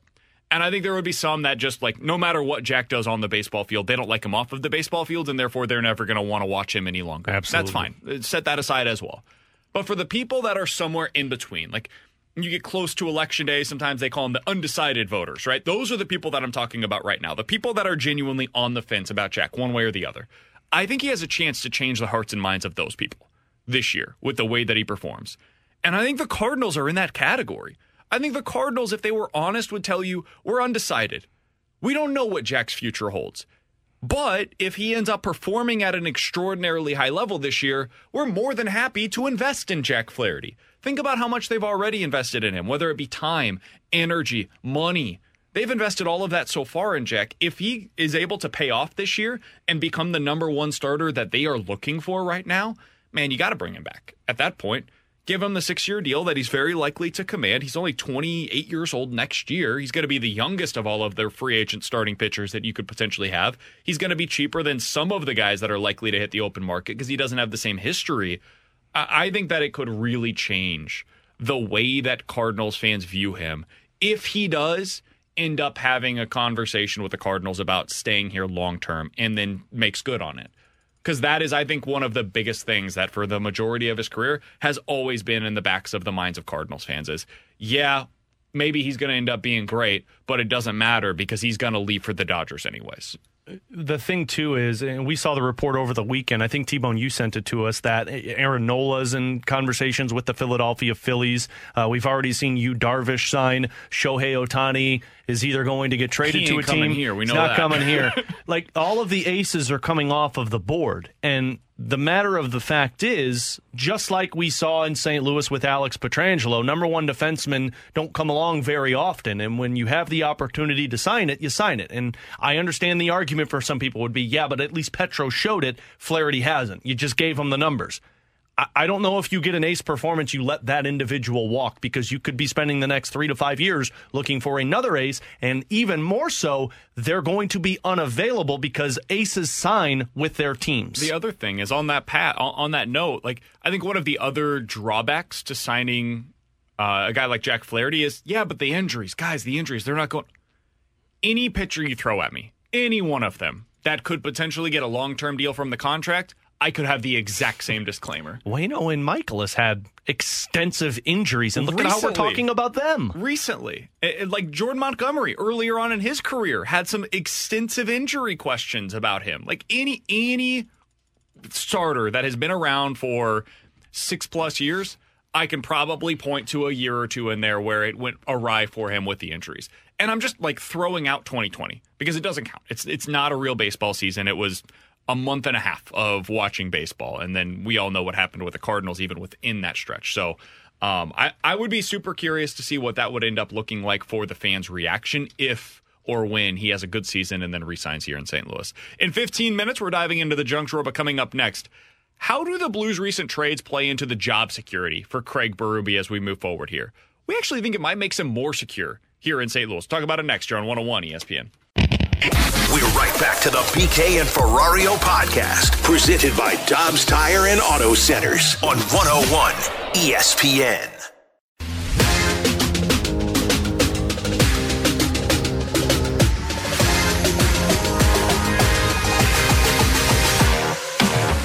You got to get over what's going on. And you know, we have veterans in there that um, are good players. They got to take control of the team, and they got to understand the situation we're in. They got to play better. That's how you take control of it. And uh, right now, they're not. That was a very frustrated Craig Berube after the game yesterday. His comment prior to that is where he said they're pros, they're paid to perform like pros, and tonight wasn't performing. He's Alex Ferrario. That's Tanner Hendrickson, and I'm Brandon Kiley. It's BK and Ferrario here on 101 ESPN. Alex, you asked an interesting question earlier today. I want you to answer it first. How do the Blues' recent trades play into Craig Berube's job security, both in the short and the long term? How does this factor into the way that we as fans and Doug Armstrong as the president of hockey operations views the job that Craig Berube is doing? These moves that they did and what Doug Armstrong said of going into a new era basically told Craig Berube, you're good until the end of your contract, in my opinion, because you don't go down this path unless you know you have the correct head coach in place to do it. Otherwise, you're like the Vancouver Canucks, who you bring in a coach who you thought was the right one. He gets fired. You bring in another one. He wasn't good. And then you bring in another one. It's a revolving door. You don't make these moves unless you know that the head coach you have in place has the ability to strengthen the maturity and play of young players like a Snuggerud, like a Zachary Bolduc, like a Jake Neighbors, and all the while being competitive with the core that you have in place. See, I think it puts more pressure on Craig Berube after these trades. Not so much. Not so much this year. You think after all these trades, they could still sit there and say, "Craig, you're not the right guy for us." I think. I think the pressure comes because the fact of the matter that he's now. They're going to be highlighting that core that we're talking about. Can you take this core to the next level? And I think that's where the pressure comes. And I'm not saying it's a lot of pressure. I'm not saying he's fired at the end of the year, fired potentially next season. But Craig Berube's job, and I think we said this going into the year, relies on the development of Robert Thomas, Jordan Kyrou, and whatever other pieces are brought into this core moving forward. And I think if you don't see slight progression or progression in years to come, I don't think he'll survive throughout the end of this contract. That that's what I mean by pressure. I'm not saying I'm putting him on like the hot seat, saying he's potentially fired at the end of the year because let's just be honest, he didn't have any great pieces to work with this year. I just think there's more pressure on him now because now it is okay for you to be here long term and be with this next era of Blues hockey you have to take this young core that we've we're developing slash we have partially in Kyrou and Thomas, and you have to get them to the next level. And we've seen this year twice now where Kyrou's gotten into it with Craig Berube, whether they want to make a lot of that or not.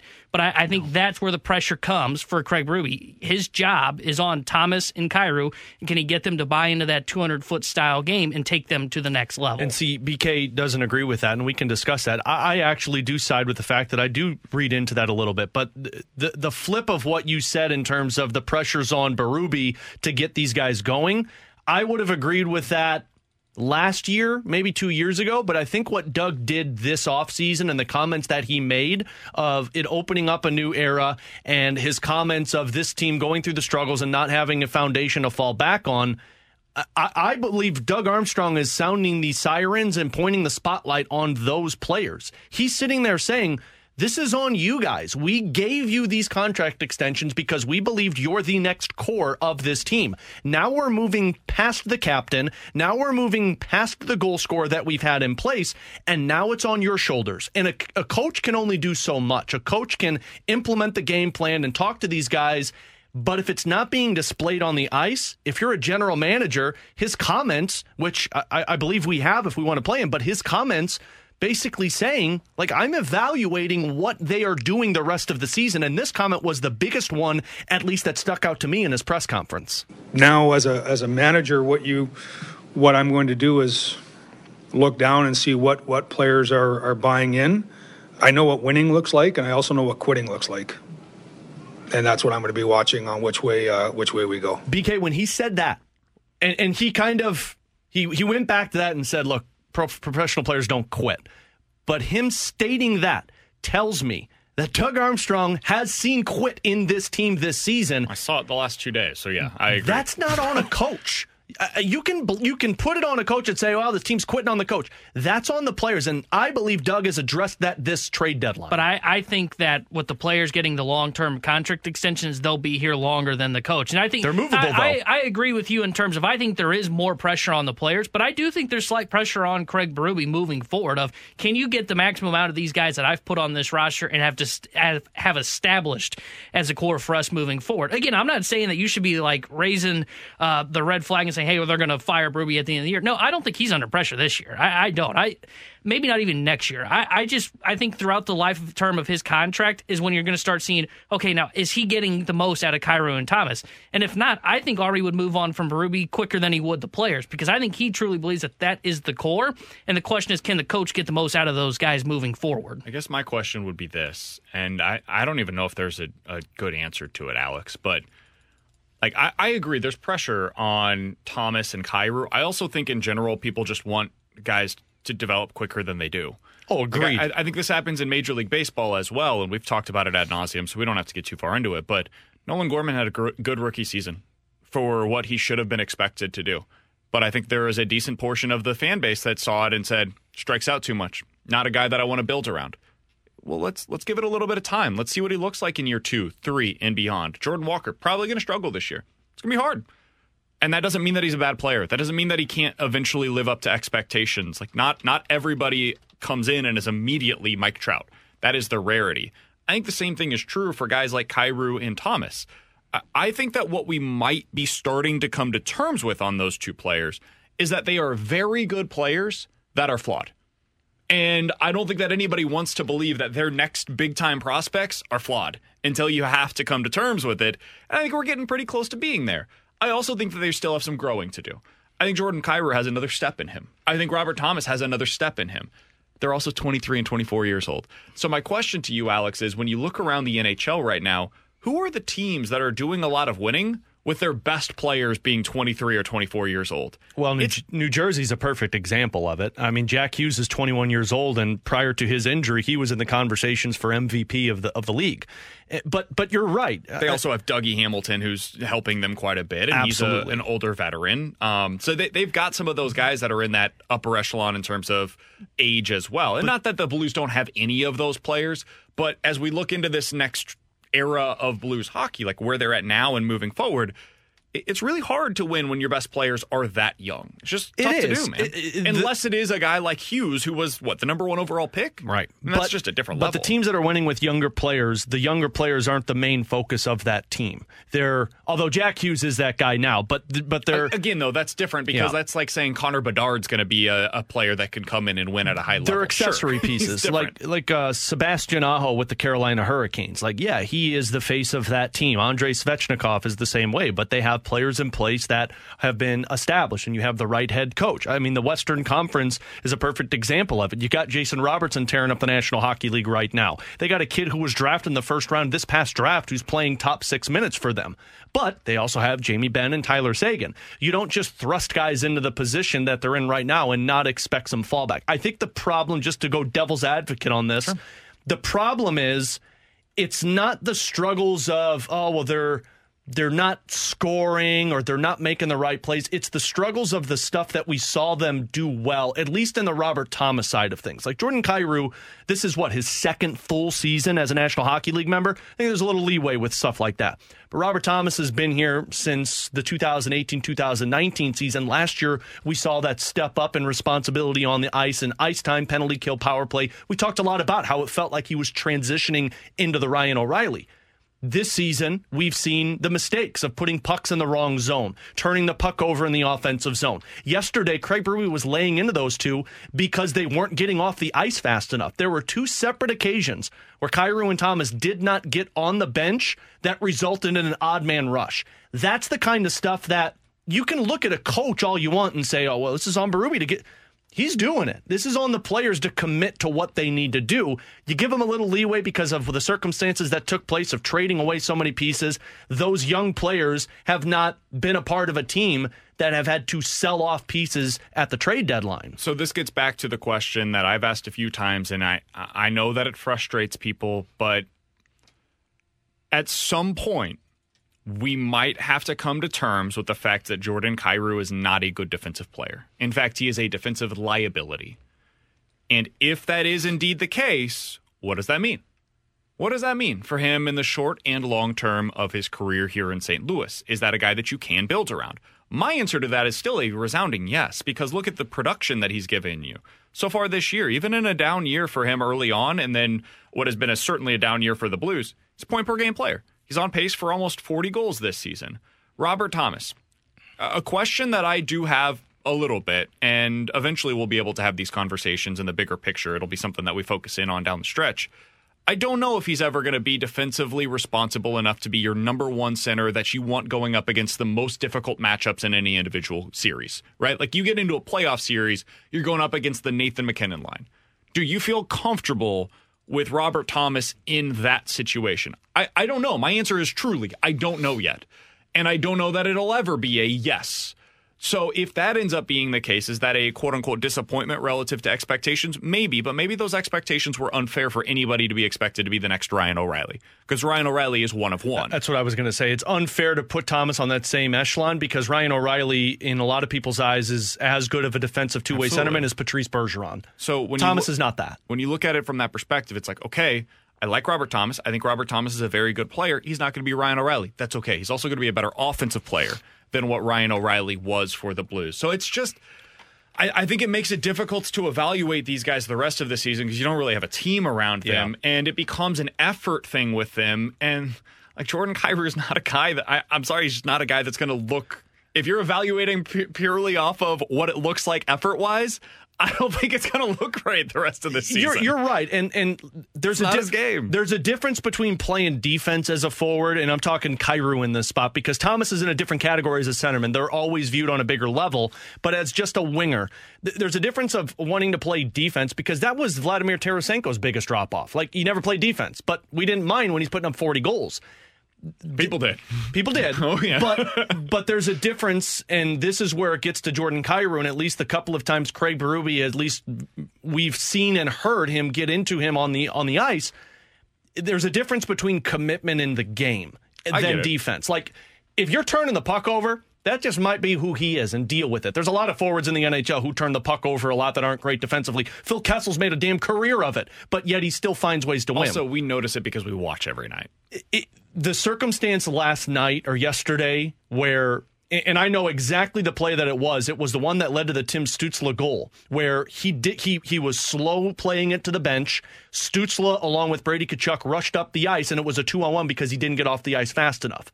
If that continues to happen, that goes back to Doug Armstrong's comment. Not that he's quitting, because you're not quitting on the team. You're getting paid $8 million next season. But if that's the effort that they're habit. getting, exactly. And you start to get concerned of that. And that's where I believe it comes back to they're backing Craig Berube here. So the players got to figure it out, or Doug Armstrong's going to address it that direction. He's Alex Ferrario. That's Tanner Hendrickson. I'm Brandon Kiley. Jeff Marek is an NHL insider for Sportsnet. He had a great podcast earlier today on the 32 Thoughts podcast with Elliot Friedman. We'll talk to him in about 10 minutes on who he thinks the Blues could still be in, in, in on both at the deadline and as we get into the offseason. Jeff Marek in 10 minutes. The drawer, though, coming up next. We're right back to the BK and Ferrario podcast, presented by Dobbs Tire and Auto Centers on 101 ESPN. Let's open it up. The junk drawer with BK and Ferrario. Brought to you by Fenton Bar and Grill. Best trashed wings in Missouri. Dine in, carry out, seven days a week.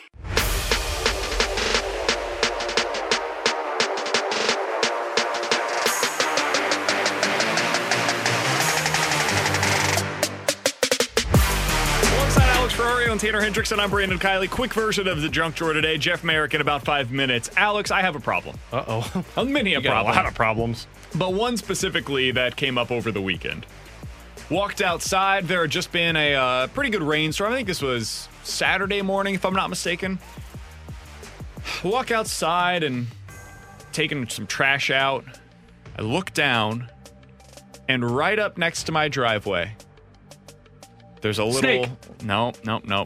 It's a little mound that has developed. Womp, womp, And I look up further, and I my eyes, you can see them like tracing the side of my driveway, and it goes basically halfway down my driveway, where it's not big, it's not significant. It just looks like the the ground has moved. It's been slightly displaced. Yep. I came to in the, world. realization not too far afterwards, saying to myself, "Oh bleep." I remember Alex talking about this. I know exactly what I just got into. I am about to have man versus mole. Oh. Episode number one at my home out in the St. Charles area. What am I in for right Oh, now? I, I bought over the weekend some bait. I bought some traps. Yeah, none of that works. I'm a regular hunter No. in my No, backyard you're not. right now. You could be a regular hunter like I was. Here's what you need to get that mole. You grab a shovel. Okay. You grab a lawn chair. Okay. And a pro. And your butt. And you sit that butt in that lawn chair.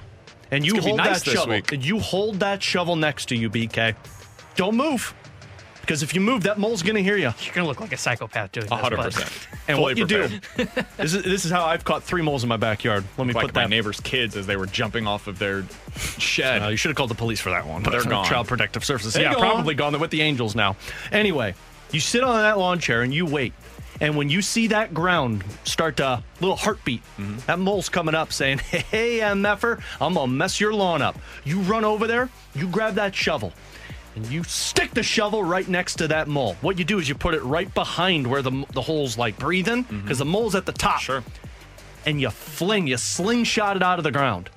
And then you got to be quick. And I know you're agile. I've seen you run. Oh yeah, quick as a cat. You go grab that mole before it starts to burrow itself back in. I, this is, I tell you, I caught three go. of these. Now, you, now Three of them? I've caught three of them. I, I know. Now, this is the uh, violent part of things. You're going to have to do something that uh, you're not going to be comfortable with. Okay. Drown him? No, even worse. You got to go Sopranos on that mole with the shovel. You get that shovel and you put it in a little grocery bag and you just Just ready you- to go, huh? And you take that mole out to the trash. Okay. The, the traps. If you guys have any recommendation, 314 just gave you it, man. I'm three for three. If you have something other than what Alex su- suggested, please send them in. I will update you as we go along this week. Someone texted and said Alex should be a good friend and take care of it. I offered my services to him for two hundred dollars an hour. You give me an hour, I'll take that mole out. Don't need that. I got this. We're gonna see how manly you really are. I'll Find you go it. take care of that. I will send you guys a picture after I kill this mole. I don't. Th- T-Bone, if you had to bet hundred dollars, does he catch this mole or does he come back by the end of the week and say I can't do it? I say he catches a mole, but I say That's what I'm talking. But I say he about. hires somebody. Oh, yeah, no, that's a no, good no, no. point. The traps ain't gonna do it. If I do that, that's a losing proposition for me. Jeff Marek of Sportsnet is next. We're right back to the BK and Ferrario podcast, presented by Dobbs Tire and Auto Centers on 101 ESPN.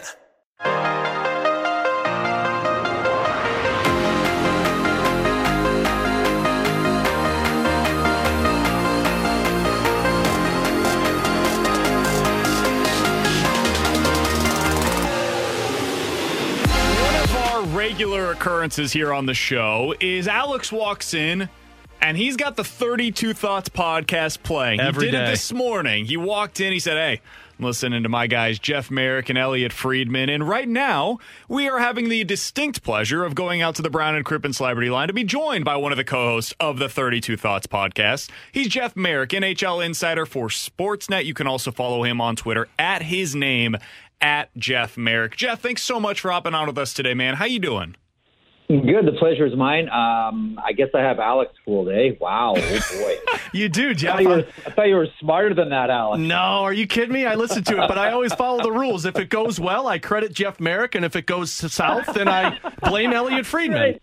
It's Elliot Friedman's fault, right? I'm Yeah. here to win, uh, win or tie. That's what I'm here for. The I know the rules. Elliot. Yeah, that's good. That's good. What's up, boys? So, Jeff, let's just start with the Blues because, you know, we, we had the common questions that we were going to get into with you, but then we listened to the podcast today and the conversations between you and Elliot about this Blues team. Hmm. And, and it, it really does sound like, as much as people aren't happy with the way that this season has gone, it does sound like there's a lot of faith, at least around the National Hockey League, that Doug Armstrong can flip this thing pretty quick. I don't think that. Like, I, I wonder. I, here, here's what I wonder, and I think I know the answer to it. I wonder if Doug Armstrong and the St. Louis Blues look at this season as a one-off. These things happen. Like this happens in all of sports. We expect everything to be linear in sports because it's easy to follow that way. When really, let's take for the sake purposes of this conversation, look at a team like the St. Louis Blues. I mean, all of sports is kind of a bunny hop, right? It's a couple steps forward, one small step back, two forward, two back. Like these types of things just happen. I think, you know, Doug Armstrong has been around long enough to know that you don't overreact to these situations until you start to see a long term trend. Now, you might say, hold on a second, Marek.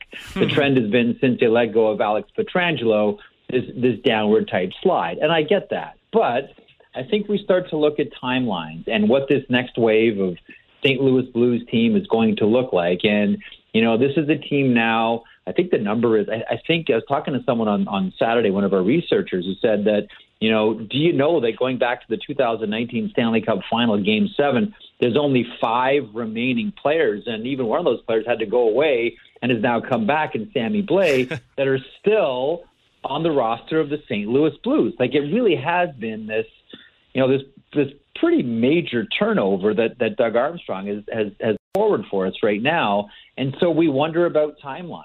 And I look at you know key players for the future like Robert Thomas and Jordan Kyrou. They're kind of in that 23, 24, 25 years old area, and say to myself, okay, well, what they're probably doing here is they're not going to strip this thing down to the nuts and bolts. That's not the way the St. Louis Blues have ever behaved. Go back to 1967 expansion. As you guys well know, this team makes it in the Stanley Cup final the first three seasons, and it's never been a team that's gone through any type of rebuild. Have they had to take small steps backwards? Yes. But they've never had, and they've never gone through any prolonged rebuild. And I don't think it's going to be different this time at all. As a matter of fact, it would not surprise me at all if you know Doug Armstrong now with um, uh, with with three first round picks and prospects like Scott Perunovich or or Joel Hofer um, playing in the American Hockey League says, you know what? We actually have exactly what the Arizona Coyotes are looking for in a Jacob Chychrun deal. Left shot defenseman, first pairing guy, 24 years old, complements and fits that timeline. Like, I don't know that by the time the draft rolls around, that the St. Louis Blues are going to actually be picking three times in the first round because it wouldn't surprise me at all if uh, if their general manager takes these assets and packages them into something that can complement the timeline that they're on right now. To say nothing of the fact that they have a lot of key players under contract, a lot of term on these deals as well. I don't think this is any type of you know long retreat at all for the St. Louis Blues. I think to kind of look at this as you know what this is a one-off year. These types of things happen. We're going to get rid of the guys that are on expiring deals, and that's it. Jeff Marek is our guest here on 101 ESPN. All right, following up on that, Jeff, here's my first yes. question on it. okay. What is Jacob Chychrun? Because I think we've talked about him here in St. Louis for like two and a half years now on, hey, would he be a fit? Where does he fit? What is the con? All of these different things. Is he a legitimate number one defenseman on a winner? Like, how, how does he fit into a winning hockey team in your mind? Because we haven't really seen that with him down in Arizona. It's been tough. It's always hard to, to, to value or gauge the value of players when they're playing on a team that's not competitive for as long as the Arizona Coyotes have been. Um, here's what we know about Jacob Chychrun. Are there injury issues? Yes. Sometimes you hope that that's just a matter of luck and that happens early in someone's career and then it corrects itself. You can't bank on it, but you hope, right? So Jacob Chychrun is a is a first pairing defenseman. Let's just get that out of the way. Um, he can put up points. Um, the one thing that I that I like about Chychrun is he makes exits out of your own zone simple. He can pass it, he can carry it. He is a, a very quiet leader, but nonetheless, he is a leader, and he's a big, strong guy. And the one thing that we know about the St. Louis Blues, and this is historic as well, they really value muscle. Like this has traditionally been a team, and you look at that St. Louis Blues team that won the Stanley Cup in 2019. That was a collection of oak trees. Man, those that that defense was big. That was a big, strong blue line, and I think that's what's tempting for the St. Louis Blues when you look at someone like Jacob Chychrun. Now, the the the cost is expensive. Like, make no mistake about it. Like, they're Arizona's looking to essentially put together the the new age version of the old Minnesota San Jose Brent Burns deal, which is essentially and it's a combination of picks and players here, but essentially works out to three first round draft picks. You know, an actual first rounder and two players who were first round draft picks once upon a time. One of them will probably have to be a first round draft pick prospect. Um, I think he fits with a team like the St. Louis Blues. I also think he fits on a team like the Los Angeles Kings. But I look at St. Louis and I say, you know what? This is a team that has the assets to do it. I know LA, you know, there's a, for a couple of reasons. I think one of them is Arizona didn't want to take any money back. They weren't able to come to terms on a deal. I think St. Louis can, and to me, it makes a lot of sense. But to your question, you know, is he is he a first pairing guy? Jakob Chychrun is a first pairing guy, absolutely. Jeff, that's been the narrative around this Blues team, at least in St. Louis this season, is man, the offense is good, the defense is the problem. And when you look at Parayko and Krug and Falk and Leddy, I mean, these guys have term, and three of the four have no trade clauses, which is difficult to move on from. So if a Chychrun comes Yeah. in, you would imagine one goes out. But when you look at this defense as it is now, do you feel like that's the area that does need to be addressed if this team wants to put themselves back into playoff contention next season? San Jose, or San Jose, yeah, St. Louis's blue line to me is fascinating because if you look at what happened and everything is like, to me, the big demarcation for St. Louis is Alex Pietrangelo because it seemed as if the moment that St. Louis let Pietrangelo go and walk and end up signing with the Vegas Golden Knights, it seemed as if St. Louis went out of their way to kind of like, do you guys feel the same way that they kind of went in this mode of we need to bring in as many different players who each did a piece of what Alex Pietrangelo did. Because Alex Pietrangelo did a ton of things. And it seems as if what they've done is sort of pieced together a blue line of a lot of things that one player used to do. Um, I don't, I mean, listen, I think that that's an area that they need to address. I think that's an area that the St. Louis Blues are looking at. And instead of just grabbing, well, you know what, Torrey Krug can do this, and Nick Leddy can do that. And you know, listen, we we brought in Justin Falk to begin with because we needed Pietrangelo insurance, and thank goodness that we did because he ended up walking, uh, and we had Justin Falk out of all of it. I think that they're probably looking now, and this is where you can look at Chychrun and say, you know what, he's not the exact same as Alex Pietrangelo, but this way we don't have to put together a blue line where it's a collection of players that all did a little piece of what Pietrangelo used to do. I'm right there with you, Jeff. And just kind of as a follow up to that, it did feel like Doug kind of went into that offseason and said, Well, we'll show you. We can find hmm. somebody who does what you do on our team. And then next thing you know, Yeah. you were trying to just add on and on and on, and it never matched it. But kind of tying into the Jacob Chychrun and the ability to trade for something like that, you get to Ivan Barbashev, Jeff. And that's another asset that Doug Armstrong has the ability to move before March 3rd. And it seems like a lot of teams are interested. Do you think that an Ivan Barbashev is worth a first round pick to a contender? You know what I, I really wonder about? I wonder if Ivan Barb I, I wonder if Kyle Dubas inquired about Barbashev as well to Toronto and that there wouldn't have been two players going out but three. Yeah. I really do I really do wonder about that and that would have meant um, probably touching a roster player or maybe touching someone like, you know, if, if you're looking at a huge deal like that, you include like a Matthew Knies from the University of, of Minnesota who's looking like a can't miss prospect for the Maple Leafs. Um, I don't know that Barbashev brings a first round draft pick. I, I, I really don't. Um, I know he will bring uh, a high draft pick. I just don't know if it's a first. Having said that, all it's going to take is two teams, right? All it's going to take is, is, is two teams that want Barbashev. But I I really wonder, um, and no one's denied it yet, if the Toronto Maple Leafs inquired about not two but three players from the Blues on the weekend.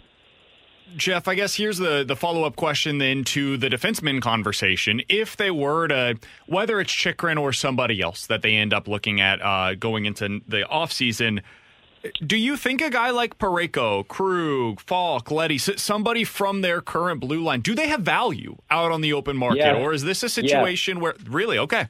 Yes, absolutely they do. Like this is not going to be a situation where teams look at, you know, just take you know Colton Colton Parayko for example. I mean, there is something just so so seductive about having someone with that skill set and that size um, on on your back end. I know that sometimes you know health sometimes can can be an issue here, but that's a like that is a valued commodity too. And listen, like Torrey Krug, like I used to always say this about Torrey Krug in, in Boston specifically. As much as everybody went, you know, crazy for Zdeno Chara, and rightfully so, and the leadership and the cups and, and all of that, you know, Zdeno Chara never scored 60 points, and Torrey Krug did like for the for, for the Boston Bruins. And you know, it's always been an embarrassment of riches on the back end for Boston. I get that, but Torrey Krug to me has always been one of the more underrated defenseman kind of in the entire NHL. You might say like, well, hold on a second, Marek. Yeah, the guy's making a big a big check, and he's what is he six mm-hmm. and a half million dollars on your AAV. How can you say he's underrated? I, I still think that in this era where it's more important than ever to be able to, to, to funnel the puck to forwards in the neutral zone quickly and efficiently. Um, and let's not forget, too, that Torrey Krug, as you guys well know, brings an element of snarl to the game as well. I mean, he's not six foot four, but sometimes he plays like it or tries to play like it. Like there's there's a lot of value to these to these blue liners right now. I think St. Louis knows it, and I think teams around the NHL do as well. Are they difficult trades to make right now? Yes, it's not about the number necessarily. It's about the term on the contracts. Like right now, we have no idea what's going to happen to the salary cap long term. We suspect it's only going to inch up a little bit right now. But considering what's happening with you know uh, uh, regional packages, and we all know the Bally situation, how is that going to affect hockey-related revenue? How is that going to affect the salary cap? We're going into a great unknown.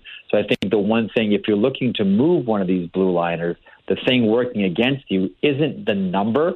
I think I think Doug Armstrong's done a really good job with the numbers here.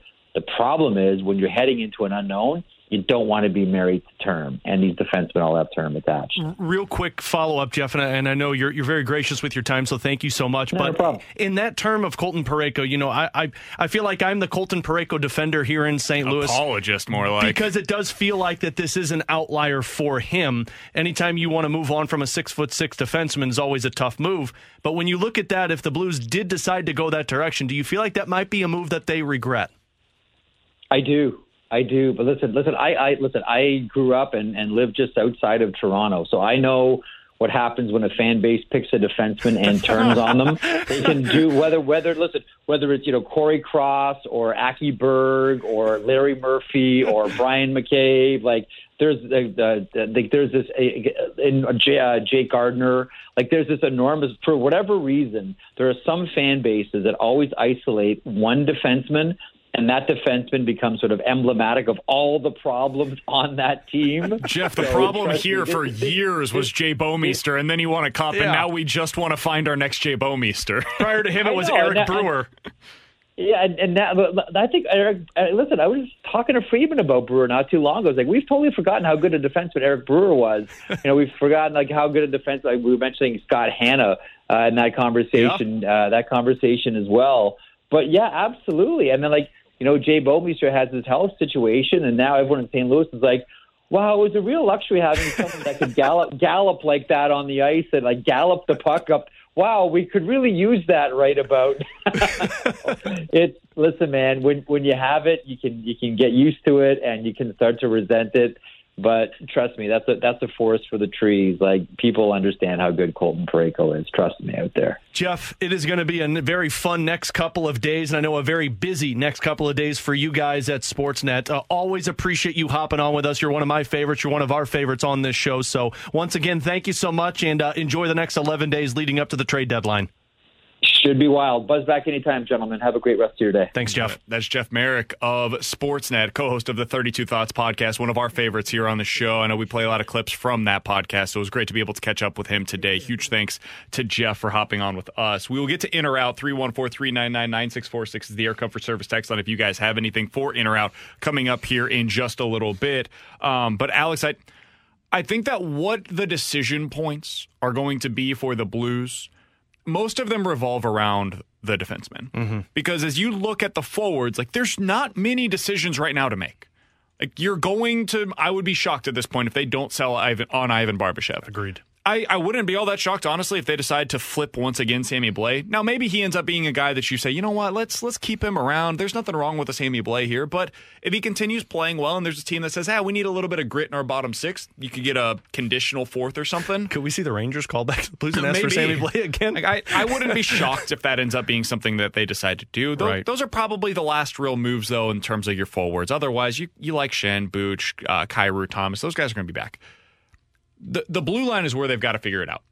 And maybe that means selling one piece and bringing a Jacob Chychrun in. Maybe it just means for now selling a piece and then maybe you get to the offseason and Mackenzie Weegar is actually available and you go get somebody like I don't know what it's going to be in terms of the names.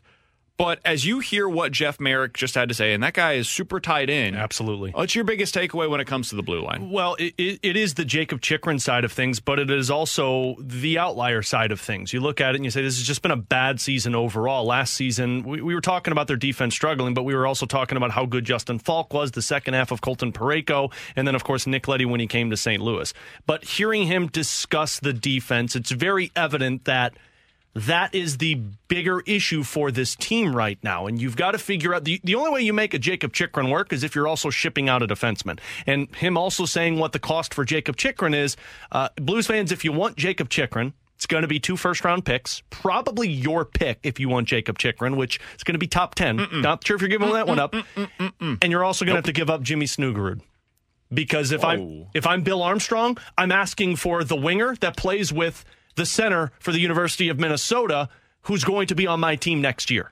So that's going to be the asking price. I don't think I'm doing that. I'm being totally like I I, I hear what Jeff how much said. How bad do you want a number one defenseman? That's the question. So there is there is something that he said during the answer when I said, "Is he a number one defenseman?" And he it was subtle, man. It was like a. That's why I love Jeff. He said, "Is he a top pairing defenseman?" Yes. He did not say he, he ended it with number, he's a number one defenseman. He though. said he's a top pairing defenseman. Uh, he ended it, I thought, with he's a number one. don't it. don't challenge me on what Jeff Marek says. I take it as religion. It was smart. It was like jujitsu. He just he didn't even realize he did it. Tanner, you, look it up. You leave it and you're like, wait, did he just say that? He said top pairing defenseman. I agree. I think I think he is a legitimate top pairing defenseman. I'm not trading a top seven pick or whatever it is that the Blues end up getting for a number two defenseman because I think I've got some of those but guys. that's why it gets interesting because maybe you're not trading that top pick. If they ask for that originally, maybe it then becomes instead of that, Bill, I've got three first round picks in 2023 for you. If you get a first round pick for Ivan Barbashev, sure. maybe it's two first round picks that you received, and it's a first round pick next year for Jacob Chychrun. So I think that the way that I look at it is I remain lower than most on Jacob Chychrun. I think that he is a good player. I do not think that he is a great one. If you can get Mackenzie Weegar, that I'm looking into.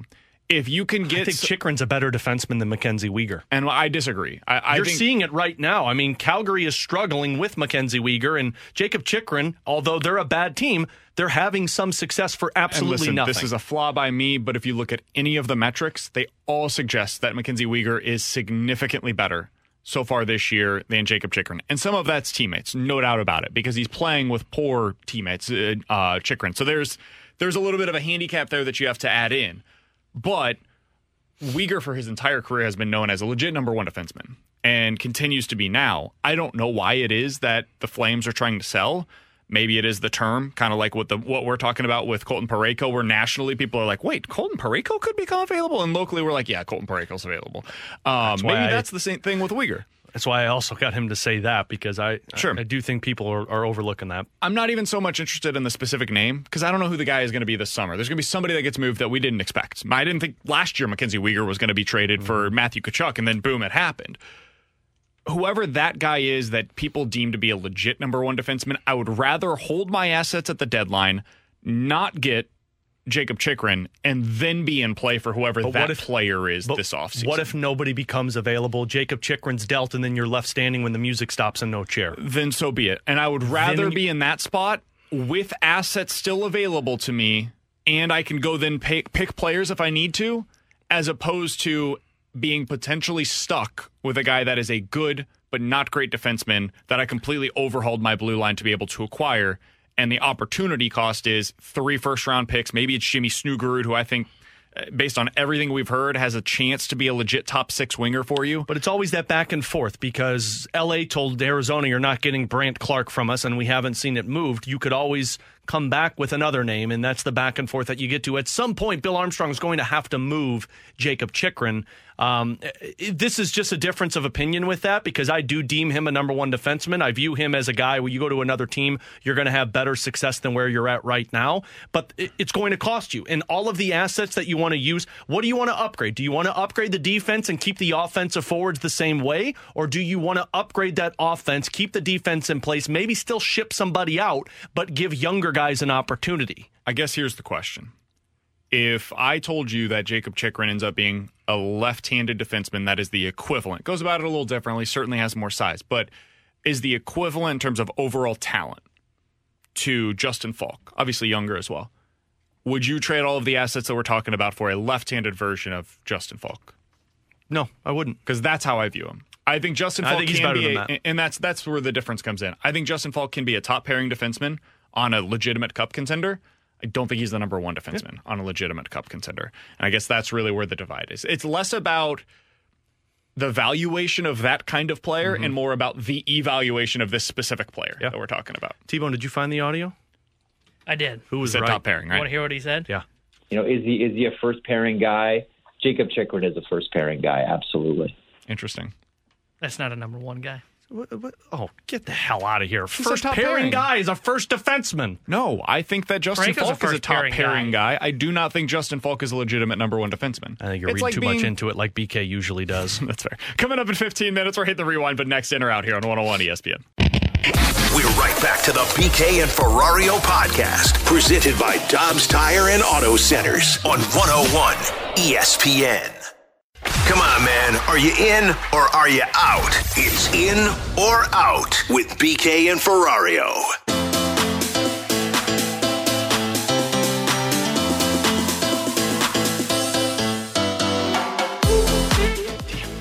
Made me miss it because you insulted me. It's okay. He messed up. And I did read the damn update. notes yesterday. Mom, 314 399 9646. We are man? settling our I'm argument sweating. I'm on sweating. Twitter. Random hypothetical. Which NHL defenseman would you rather add to the Blues? Mackenzie Weegar or Jacob Chychrun? I need to go vote for Weegar. I'm on Twitter at BK Sports Talk. That's where you can find this. yeah, let's take it to. Twitter because that'll answer our question.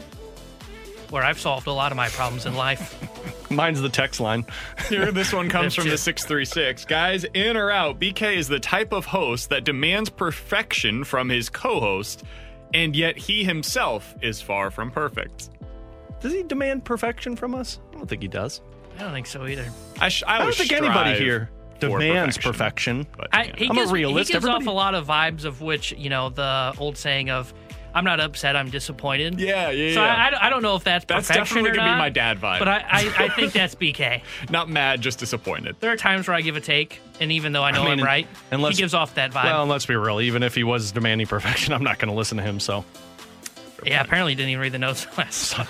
I'm just going to throw this against the damn wall. This one comes from the 314. Guys, in or out, Tanner finds a date before the summer. I was In. talking about Tanner's dating life with my wife over the weekend. That's awkward.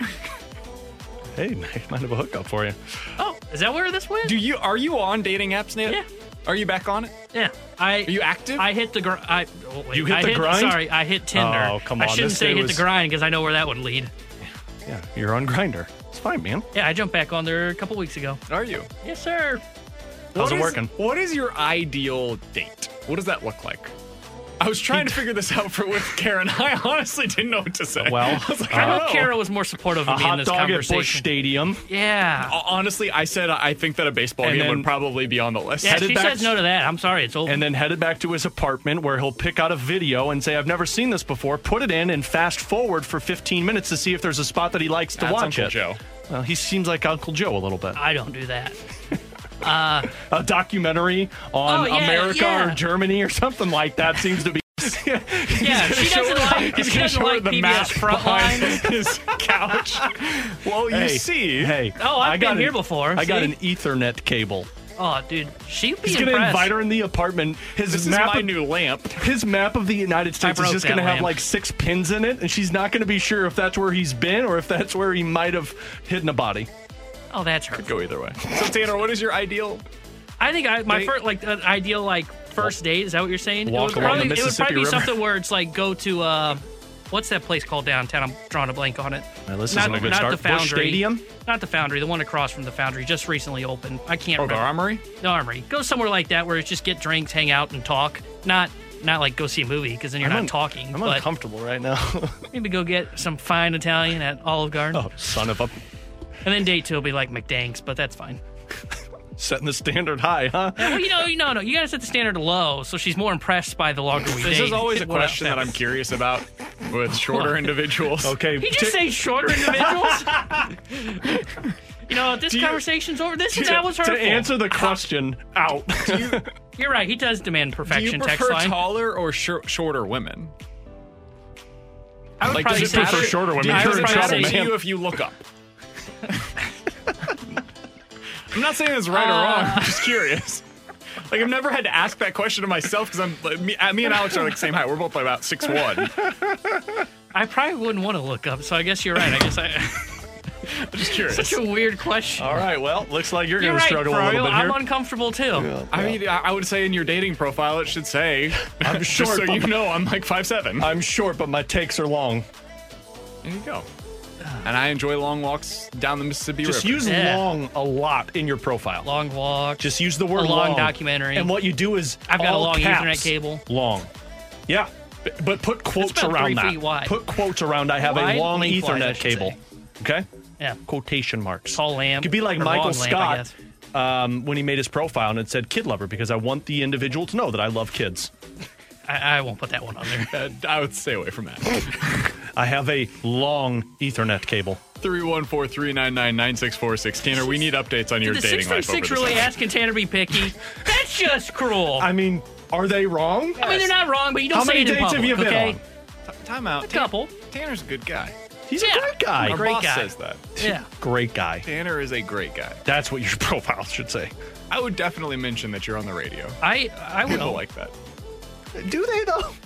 Yeah. It's probably letting the individual know you don't make a lot of money. Oh, well, there's that too. You put E ESPN next to it. But they you might find fall out for if it. they're gold diggers or not, you know? All right, from the 314, guys in or out, the Blues still trade at least two players from their current roster. By March 3rd, I'm going to say out. I don't think you get to two. And I, I understand where they're coming from, thinking that you could package a defenseman. Maybe. I would be very surprised if that happens. I believe Barbashev's the only one.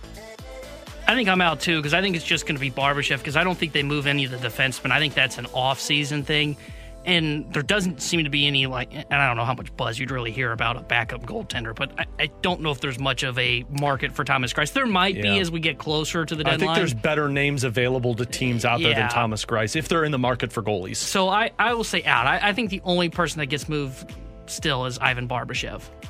I think that I'm with you guys. I believe that the Blues will trade one of their defensemen. I don't think they're going to be able to do it before March 3rd.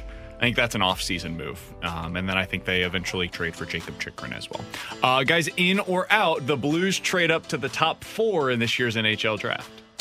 Out. They won't need to. They'll get a top four pick with the lottery. Here's here's the thing, and Corey Pronman broke this down with JR on the Athletic. Um, if a team's selecting in the first four, they're not trading out of it because the players that are available in the top four, and he listed them off, are generational players. I mean, Connor Bedard is right there, but there are three other guys. Uh, Adam Fantilli with the Michigan Wolverines right now is another one of those players. There's Leo Carlsson playing in Sweden. Who's that guy? Um, these guys are players that it's going to take a lot more than three first round picks to trade that pick away. So I'm out on this one. Um, if the Blues don't get in the top four, they'll be selecting wherever they're at. Maybe they can move a couple of spots.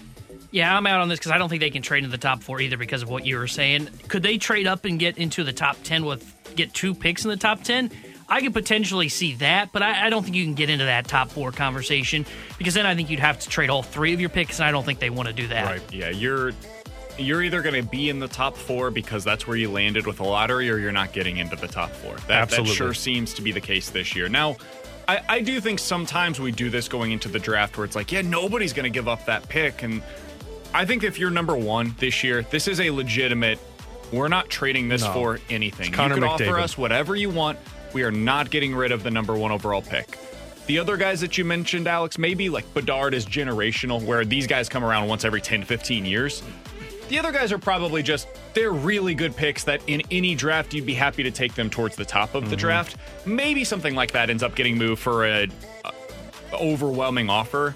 I don't think the Blues are going to be the team that makes And that typically, the teams that draft in the top five, they know who they're getting. But if a player gets selected before, like, let's say the third pick wants the guy that was selected second, now they get to the point where they say, "Well, we really wanted that guy. Now do we dro- we trade backwards and get three picks so that we can get more players rather than the one guy that we wanted?" Coming up next, we're at the BK and Ferrario Rewind with the leadership core. What does it look like now for the Blues without Ryan O'Reilly as a part of it? We'll talk about it next year on 101 ESPN. We're right back to the BK and Ferrario podcast, presented by Dobbs Tire and Auto Centers on 101 ESPN. Let's run it back with a daily rewind on BK and Ferrario. Brought to you by Stewart's American Mortgage. Google the Bagel Loan, featuring zero fees and zero closing costs.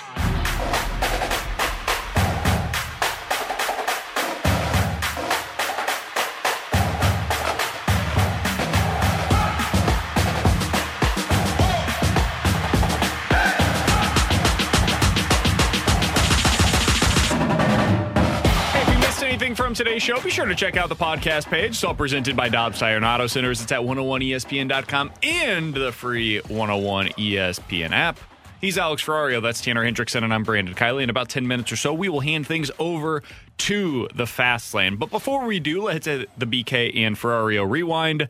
Alex, on Saturday, Doug Armstrong was talking with the media, and he was asked about the new leadership core. What does it look like without Ryan O'Reilly? Here's what he had to say it's not going to be what they say. It's going to be how they play and how they how they act on the ice. Uh, overblown what they say in the room. I, you know, uh, Dave Taylor, who we worked as, a great line when someone says that guy's really good in the room, and he says, "Well, tell me when they start flooding the room," you know. so I just care what they do on the ice, and that's what that's what I'm gonna. That's where I want to see their leadership come through. Alex, if we've seen it once, we've seen it a million different times. People are all asking who's going to be the next captain. Now that Ryan O'Reilly's gone, who's going to be the next captain of the St. Louis Blues? I have said from day one, basically, of us having these conversations, I think it's Brayden Schenn. I Agreed. think that's who it will be. I think that's who it should be.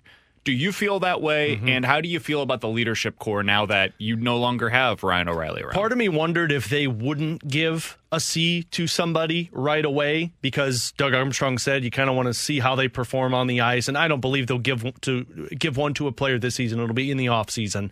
But Brayden Schenn is the captain, in my opinion, unless they view it differently. Brayden Schenn, who's going to be here for what is it, the next four or five seasons his contract goes through, um, he's been the second to the captain, if I can name him that, to Ryan O'Reilly. he's been the heart and soul of this team. He since absolutely he, has. Since he was acquired, honestly. And, and Keith Tkachuk was never a captain, but you always looked at him like he was the captain. Like I remember when Eric Brewer was named the captain, people were like, what the hell are they doing? Keith Tkachuk's the captain. Sometimes guys just don't want to be named the captain. They're just the unsung heroes and they do what they need to do. Uh, the conversations before it was Petra, was it Alexander Steen? Was it uh, Colton Parayko or was it going to be Brayden Schenn? I think it'll be Brayden Schenn. He is the captain and he's the guy that you're going to be looking at moving forward. But with that being said, everyone else, when it comes to the guys wearing the A's, I, I, would imagine they're kind of all put on call this rest of the season because Doug Armstrong's going to like see it has nothing to do with what you guys are saying in the locker room and everything to do with how you're performing on the ice. Brayden Schenn gives it every single night. Those guys are going to be the leadership core. Yeah, I, I would say that the guys are that are in the conversation right now. I, I would guess um, nothing more. Thomas Parayko Faulk. I, I yeah, Lin Schenn. Schenn's the yeah, one we said. Schenn would yeah. be the one that I would, I would expect to be the captain, and then the guys that are Thomas at least under consideration right now for the A would be mm-hmm. those three. Yeah. Um, and maybe that changes depending on what happens either at the yeah. deadline or as we get uh, certainly into the offseason. But that's kind of how I would assume that it would look right now. How, how, do you feel about that, Alex? When when you're looking at the the leadership core, because I think that's been a conversation all year: is do the Blues have the leadership that is necessary? I would like to see them this offseason. I know they're talking about how many young players they want to continue adding to the core. I I don't want them to fall into the trap though of going too young, mm-hmm. of getting rid of a Brayden Schenn, getting rid of a Justin Faulk, not adding any veterans to the group. I think when you have that, I you know I'm a numbers guy. I do think there is real chemistry though that exists. And I think having veterans in that room is valuable. I think when you look at teams like the uh, Detroit Red Wings for years, they, they didn't have any red uh, veterans in that room. I think it's a problem. Uh, down in Arizona, I think it was a problem. The NBA has had this problem for the last five to seven years where teams will tank, not add any veterans to the mix, and then they're like, hey, why aren't any of our young players developing? Because they don't know how to be pros. Mm-hmm. You need somebody there to show them this is what it's like on a day to day basis. You had that with O'Reilly. You had that with Perron. I think you still have that with Brayden Schenn. Uh, you had that with Steiner. I think here. you have that with Brandon Saad still. I think you need those guys to round. I, I don't think you can completely go too young. I, I to answer your question, I don't feel great about that leadership core because of what we've seen the last few seasons. That's been your leadership core. Faulk and Thomas and Schenn and Vladimir Tarasenko and Ryan O'Reilly. Two of those have been traded away. Now you've been thrusted upon these guys. The problem is you're still struggling. Now, again, this has been a weird season, but I don't feel great about it. I think out of the guys that we named, you're probably going to see one of them moved so that you can bring in somebody else. You need to bring in a different voice.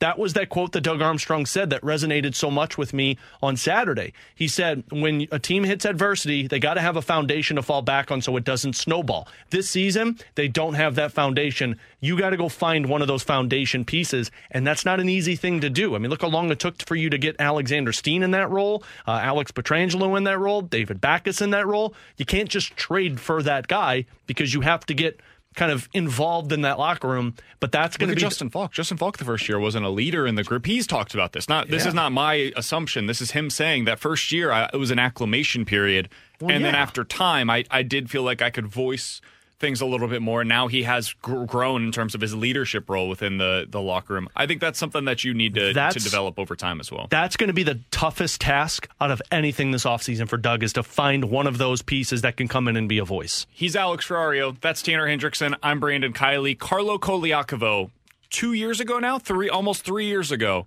told us if the Blues let Alex Pietrangelo walk, they're going to spend the next sev- five to seven years trying to find his replacement. Carlo joins us tomorrow on the show to talk about where the Blues stand right now. We'll do that tomorrow. Fastlane's coming up next here on 101 ESPN. You've been listening to the BK and Ferrario podcast, presented by Dobbs Tire and Auto Centers on 101 ESPN.